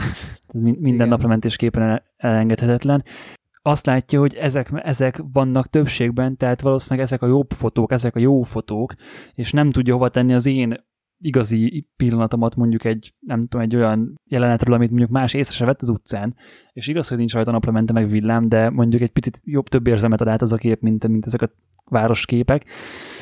De hát sajnos, hogy ez van kevesebben, úgyhogy valószínűleg az, az a kevésbé jobb is. Meg a másik, hogy sokan a street fotóban is akár egy idealizált világot akarnak látni, amit ugye már korábbi adásban beszéltünk, hogy, hogy lehet, hogy a ti fotó, mondjuk a te fotóitok, vagy a BPS PC fotói. Meg már aki az... mondás, Gábor. Ismételjük át még egyszer, létszik. BPS PC fotói, az a valóságot mutatja, nem feltétlen a szépséget, és Persze. akkor sokaknak ugye ezzel van baja, hogy hú, hát most miért, miért fotózott le Benedek egy sörivó embert, és akkor mutatja meg az alkoholizmust. Ugyanez van a modellfotózás, mert volt ilyen komment, tudod Benedek a te képedre, hogy... Nem a cigizést... Hogy, nem, a, amikor a papik a, a lámpával a, issza a sört, vagy ott a sör, nem issza, de a sör a kezénél van, nem, tudod, és az asztalnál Ja, tudom, Mindegy. Tudom.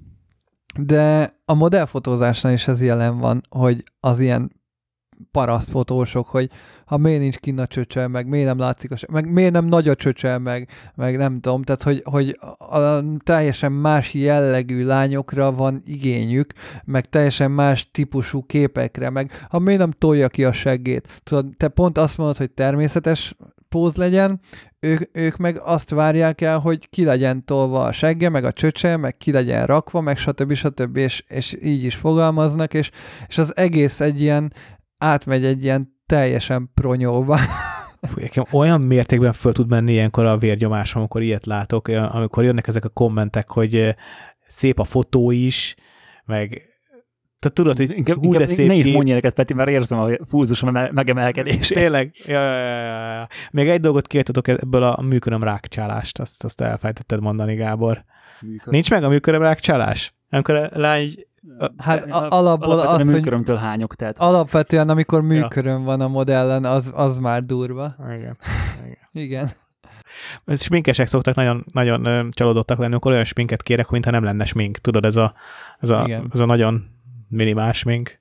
Hát de ez is stílus függő, tehát hogy nyilvánvalóan ez is olyan, hogyha mi most a természetességet szeretnénk megmutatni, akkor szeretnénk természetes sminket, de van például a high fashion, ahol alapból a ruha sem természetes, hanem még akár a lánynak mint egy esküvői ruhában, gyönyörű az esküvői ruha, de nehéz benne mozognia. És nagyon sok olyan ö, divat ruha is van, ami fotón jól néz ki, vagy a divat bemutatón jól néz ki, és edgy, és ö, nem szokványos, és pont ez a lényege, hogy nem szokványos, és nyilván ahhoz jobban illik egy kicsit durvábban megcsinált haj, egy kicsit erősebb smink, vagy ott van a beauty fotó, ahol meg konkrétan a nagyon erős sminkre megy rá az egész sokszor, vagy pont a gyönyörű bőrre, tehát hogy vannak azért olyan beauty fotók is, ahol meg a természetes gyönyörű bőrt akarjuk megmutatni közelről, és, és ugye vannak ilyen egészséges bőrápolási reklámfotók, meg ilyesmi, ahol gyakorlatilag nagyon természetesen, nagyon szépen megfotózva úgy megcsinálva, mintha nem lenne rajta smink, de mégis azért valamennyi van, és hát nyilván oda például nagyon kell a profiretus. Ez megvan az, amikor erőt eszembe, amikor az ügyfél, hát mondjuk ti annyira talán nem dolgoztok ilyen ügyfél, hogy legyen nagyon természetes, ezért alig kell smink, meg alig legyen retus. Csak ugye ez pont fordítva működik, mert a nagyon természeteshez kell nagyon profi smink, és nagyon durván profi retus. Igen, igen. Meg a, meg a nagyon természetes fényekhez kell nagyon jól világítani mert a természetes fényekhez vagy szerencséd van, vagy rohadt jól világítasz, de azért a szerencse ez. Nem, tehát az, hogyha világítani kell, tehát hogy, hogy minden szituban jó fény, tehát hogy ha nulla fény van kint, és te akkor is meg tudjál csinálni egy természetes világítású, gyönyörű szép portrét, akkor ügyesen kell tudnod világítani, hogy az természetesnek hasson. Viszont hogyha csak úgy tudsz világítani, hogy arról ordít, hogy ez vakuzva volt, akkor nyilván nem tudsz természetes világítást csinálni. Nekem egyébként pont miattatok jött meg a kedvem a vakuzáshoz. Mert előtte jellemzően olyan képeket láttam, meg hát én is olyanokat csináltam, amiről tényleg, amit az előbb mondtál Gábor, hogy ordítasz, hogy ez vakuzva van. És hogy hagyjál már, nem érdekel a vakuzás, én természetes fényeket akarok. És hogy egy olyan mutatod egy-két példát, és egy nézem a képet, hogy tök jó, tök jó természetes fény, és utána, utána mondtátok, hogy ez az, az vakúzva van. És hogy lehet ezt nyilván tök profil, meg tök magas szinten is csinálni, csak hogy ahhoz meg kell tanulni, meg így gyakorolni kell, meg kicsit más ö, ö, máshogy kell hozzáállni az egészet, más, máshogy kell az egészet berendez meg mindent, tehát oda, oda hozzáértve kell ezt megcsinálni, és akkor tök jól tud működni. Úgyhogy ö, azóta is azon kacérkodom, hogy mikor vegyek már vakuzettet, meg hogy mikor kezdjük ezzel, ezzel foglalkozni. Úgyhogy majd remélem, hogy erről is egyszer lesz majd adásunk, hogy hogyan, hogyan tanítsuk meg Benedeket vakúzni. Mindenképp szerintem lesz majd vakuzós adás. Linkelünk majd a show notes-ba, van egy tök jó videó, ahol a negatív feedbackes srác, azt te is ismered Benedek, vakuzik filmre, és több ilyen vakú technikát bemutat, uh-huh. és nagyon-nagyon természetesnek hatnak a, a fotója, annak ellenére, hogy vakuzva voltak. Majd nézd meg, mert szerintem érdemes. Három-négy technikát is bemutat. Én majd arra leszek kíváncsi, hogy mikor érzek rá a pofánvakuzós fotózásra, amit Gábor annyira szeret. E, valahogy se ízlésben sem tudtam eddig még közeledni hozzá, se rávenni magam, hogy kipróbáljam, hogy igazán, mert uh, egyszerűen nem érzem a, a létjogosultságát. Hát, azért, mert másfajta stílusban fotózol lehet, de egyébként a létjogosultsága azt szerintem, hogy pont, hogy nagyon természetesnek hat.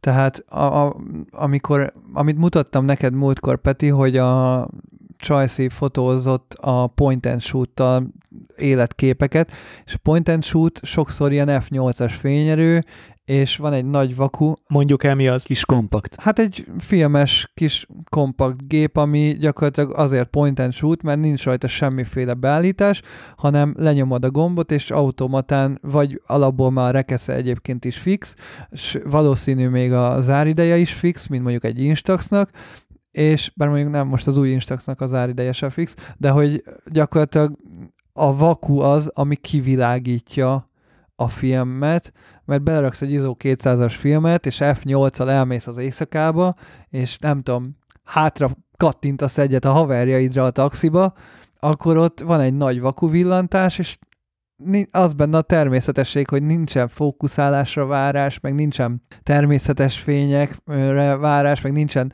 lassú záridő miatti bemosódás, hanem van egy normál világítás, ami utána a, valószínű egyébként sokszor még a filmnek a gyönyörű színei is azért eléggé szépen kihoznak, és, és akkor így van, jön egy ilyen nagyon természetes feeling belőle, és persze lehet ezt sokféleképpen csinálni, majd ebben a negatív feedbackes videóban is egyébként van ilyen direkt vakuzás, és ott ő egy nagy elinkron vakuval csinálja, és mondja, hogy nagyjából azt a nagy stúdióvakut azt úgy pozícionálja, hogy pont a, a fényképezőgép felett legyen picivel, tehát hogy minthogyha egyébként egy normál vaku lenne rajta. De lehet ezt simán úgy is csinálni, hogy beállítod olyan szögbe, ahogy te akarod a vakut, és akkor direktben ráfotózol, csak nagyon kell figyelni ugye az árnyékokra, mert minél messzebb van a vakud a fényképezőgéptől, annál nagyobb árnyékokat vet majd az orra, meg a szeme, meg minden, és akkor az úgy már annyira nem jó. Körvaku Szerintem a vakuzásból maradjunk így ennyiben, mert ez nem a vakuzósodásunk szerintem. Úgyhogy ezt hagyjuk meg majd a, hagyjuk meg majd a következő adásra. Különben is nagyon könnyen elfajulunk ebben a témában. Én már Vettem észre. volna föl Tehát, a kimondtam azt, hogy vaku, és már a körvakunál járunk, meg a zelinkrom a három centire az objektív elejétől, és akkor az orra várnék, nem lesz. Csak Gábort akartam megkérdezni, hogy, hogy fotózott-e már körvakúval, hogy előbb múlt el, a, múlt el a körvakú iránti vágya, mint hogy körvakúhoz jutott volna, mert én, én így jártam, én nagyon vágytam még a pályám elején, hogy körvakus képeket készítsek, akkoriban nagyon-nagyon nagy divat volt, de mire oda jutottam, hogy vehetnék magamnak, addigra már ilyen elcsépelt gagyi feelingje lett. Hát az, azért más, mert egy az, hogy lágyabb a fényeket, hogy kört vetít a szembe, nem pedig egy pontot, és akkor már ott vagy, hogy egy pontszerű fény az hasonlít ugye a napfényhez, mert azt is egy pontként látjuk a szemben, a kör az meg nagyon természetellenes szerintem. Én például azt is utálom, hogy az is egy időben divat volt, tudod, ez a nagy karika, ami ilyen sok kicsi égő volt közé, az is ilyen annyira csúnya szerintem már. Hát vagy beleállni a 150-es októba. Az is, igen, tudom. Ez is egy ilyen klasszik. Ebből, ebből a mondatból semmit nem értettem, de majd remélem egyszer meg fogok érteni belőle mindent. Csak viccelek persze, hogy értettem. Hát igen, ez is egy jó kis rövidítés, rövidítés hogy októ. 150-es októ. Hogy ez, hogy mi, az így majd egyszer kiderül. Most, hogy ennyit beszéltünk a modellfotózásról, nekem még jobban megjött a kedvem, hogy modellt fotózzak, de annyira elszégyeltem magam még a műsor elején, hogy akkor most belátó, felelős, felnőtt férfiként fogok viselkedni, és nem fotózom modellt a Margit szigeten. Talán erdőben talán, oh, de se. emberek közé nem megyek. Szerintem, Peti, ezt az időt most simán ki tudod inkább használni arra, hogy fejlődj, meg átválogasd a régi fotóidat, esetleg próbálj fe- eh, tanulni, oktató videókat nézni, vagy hogyha valakinek van kedve, akkor tőlünk is lehet egyéni oktatást kérni, a Benedek Peti, meg én is nagyon szívesen vállalunk egyéni oktatást, a link az ott van igazából a show notes-ban, a Facebookon is, meg a Spotify-on, meg mindenütt. Köszönjük, hogy ismét minket hallgatatok, két hét múlva újra találkozunk, bár lehet, hogy egy picit előbb. Ezt az adást is a Nikon, a Tripont és a Manfrotto támogatta. Sziasztok! Sziasztok! Sziasztok!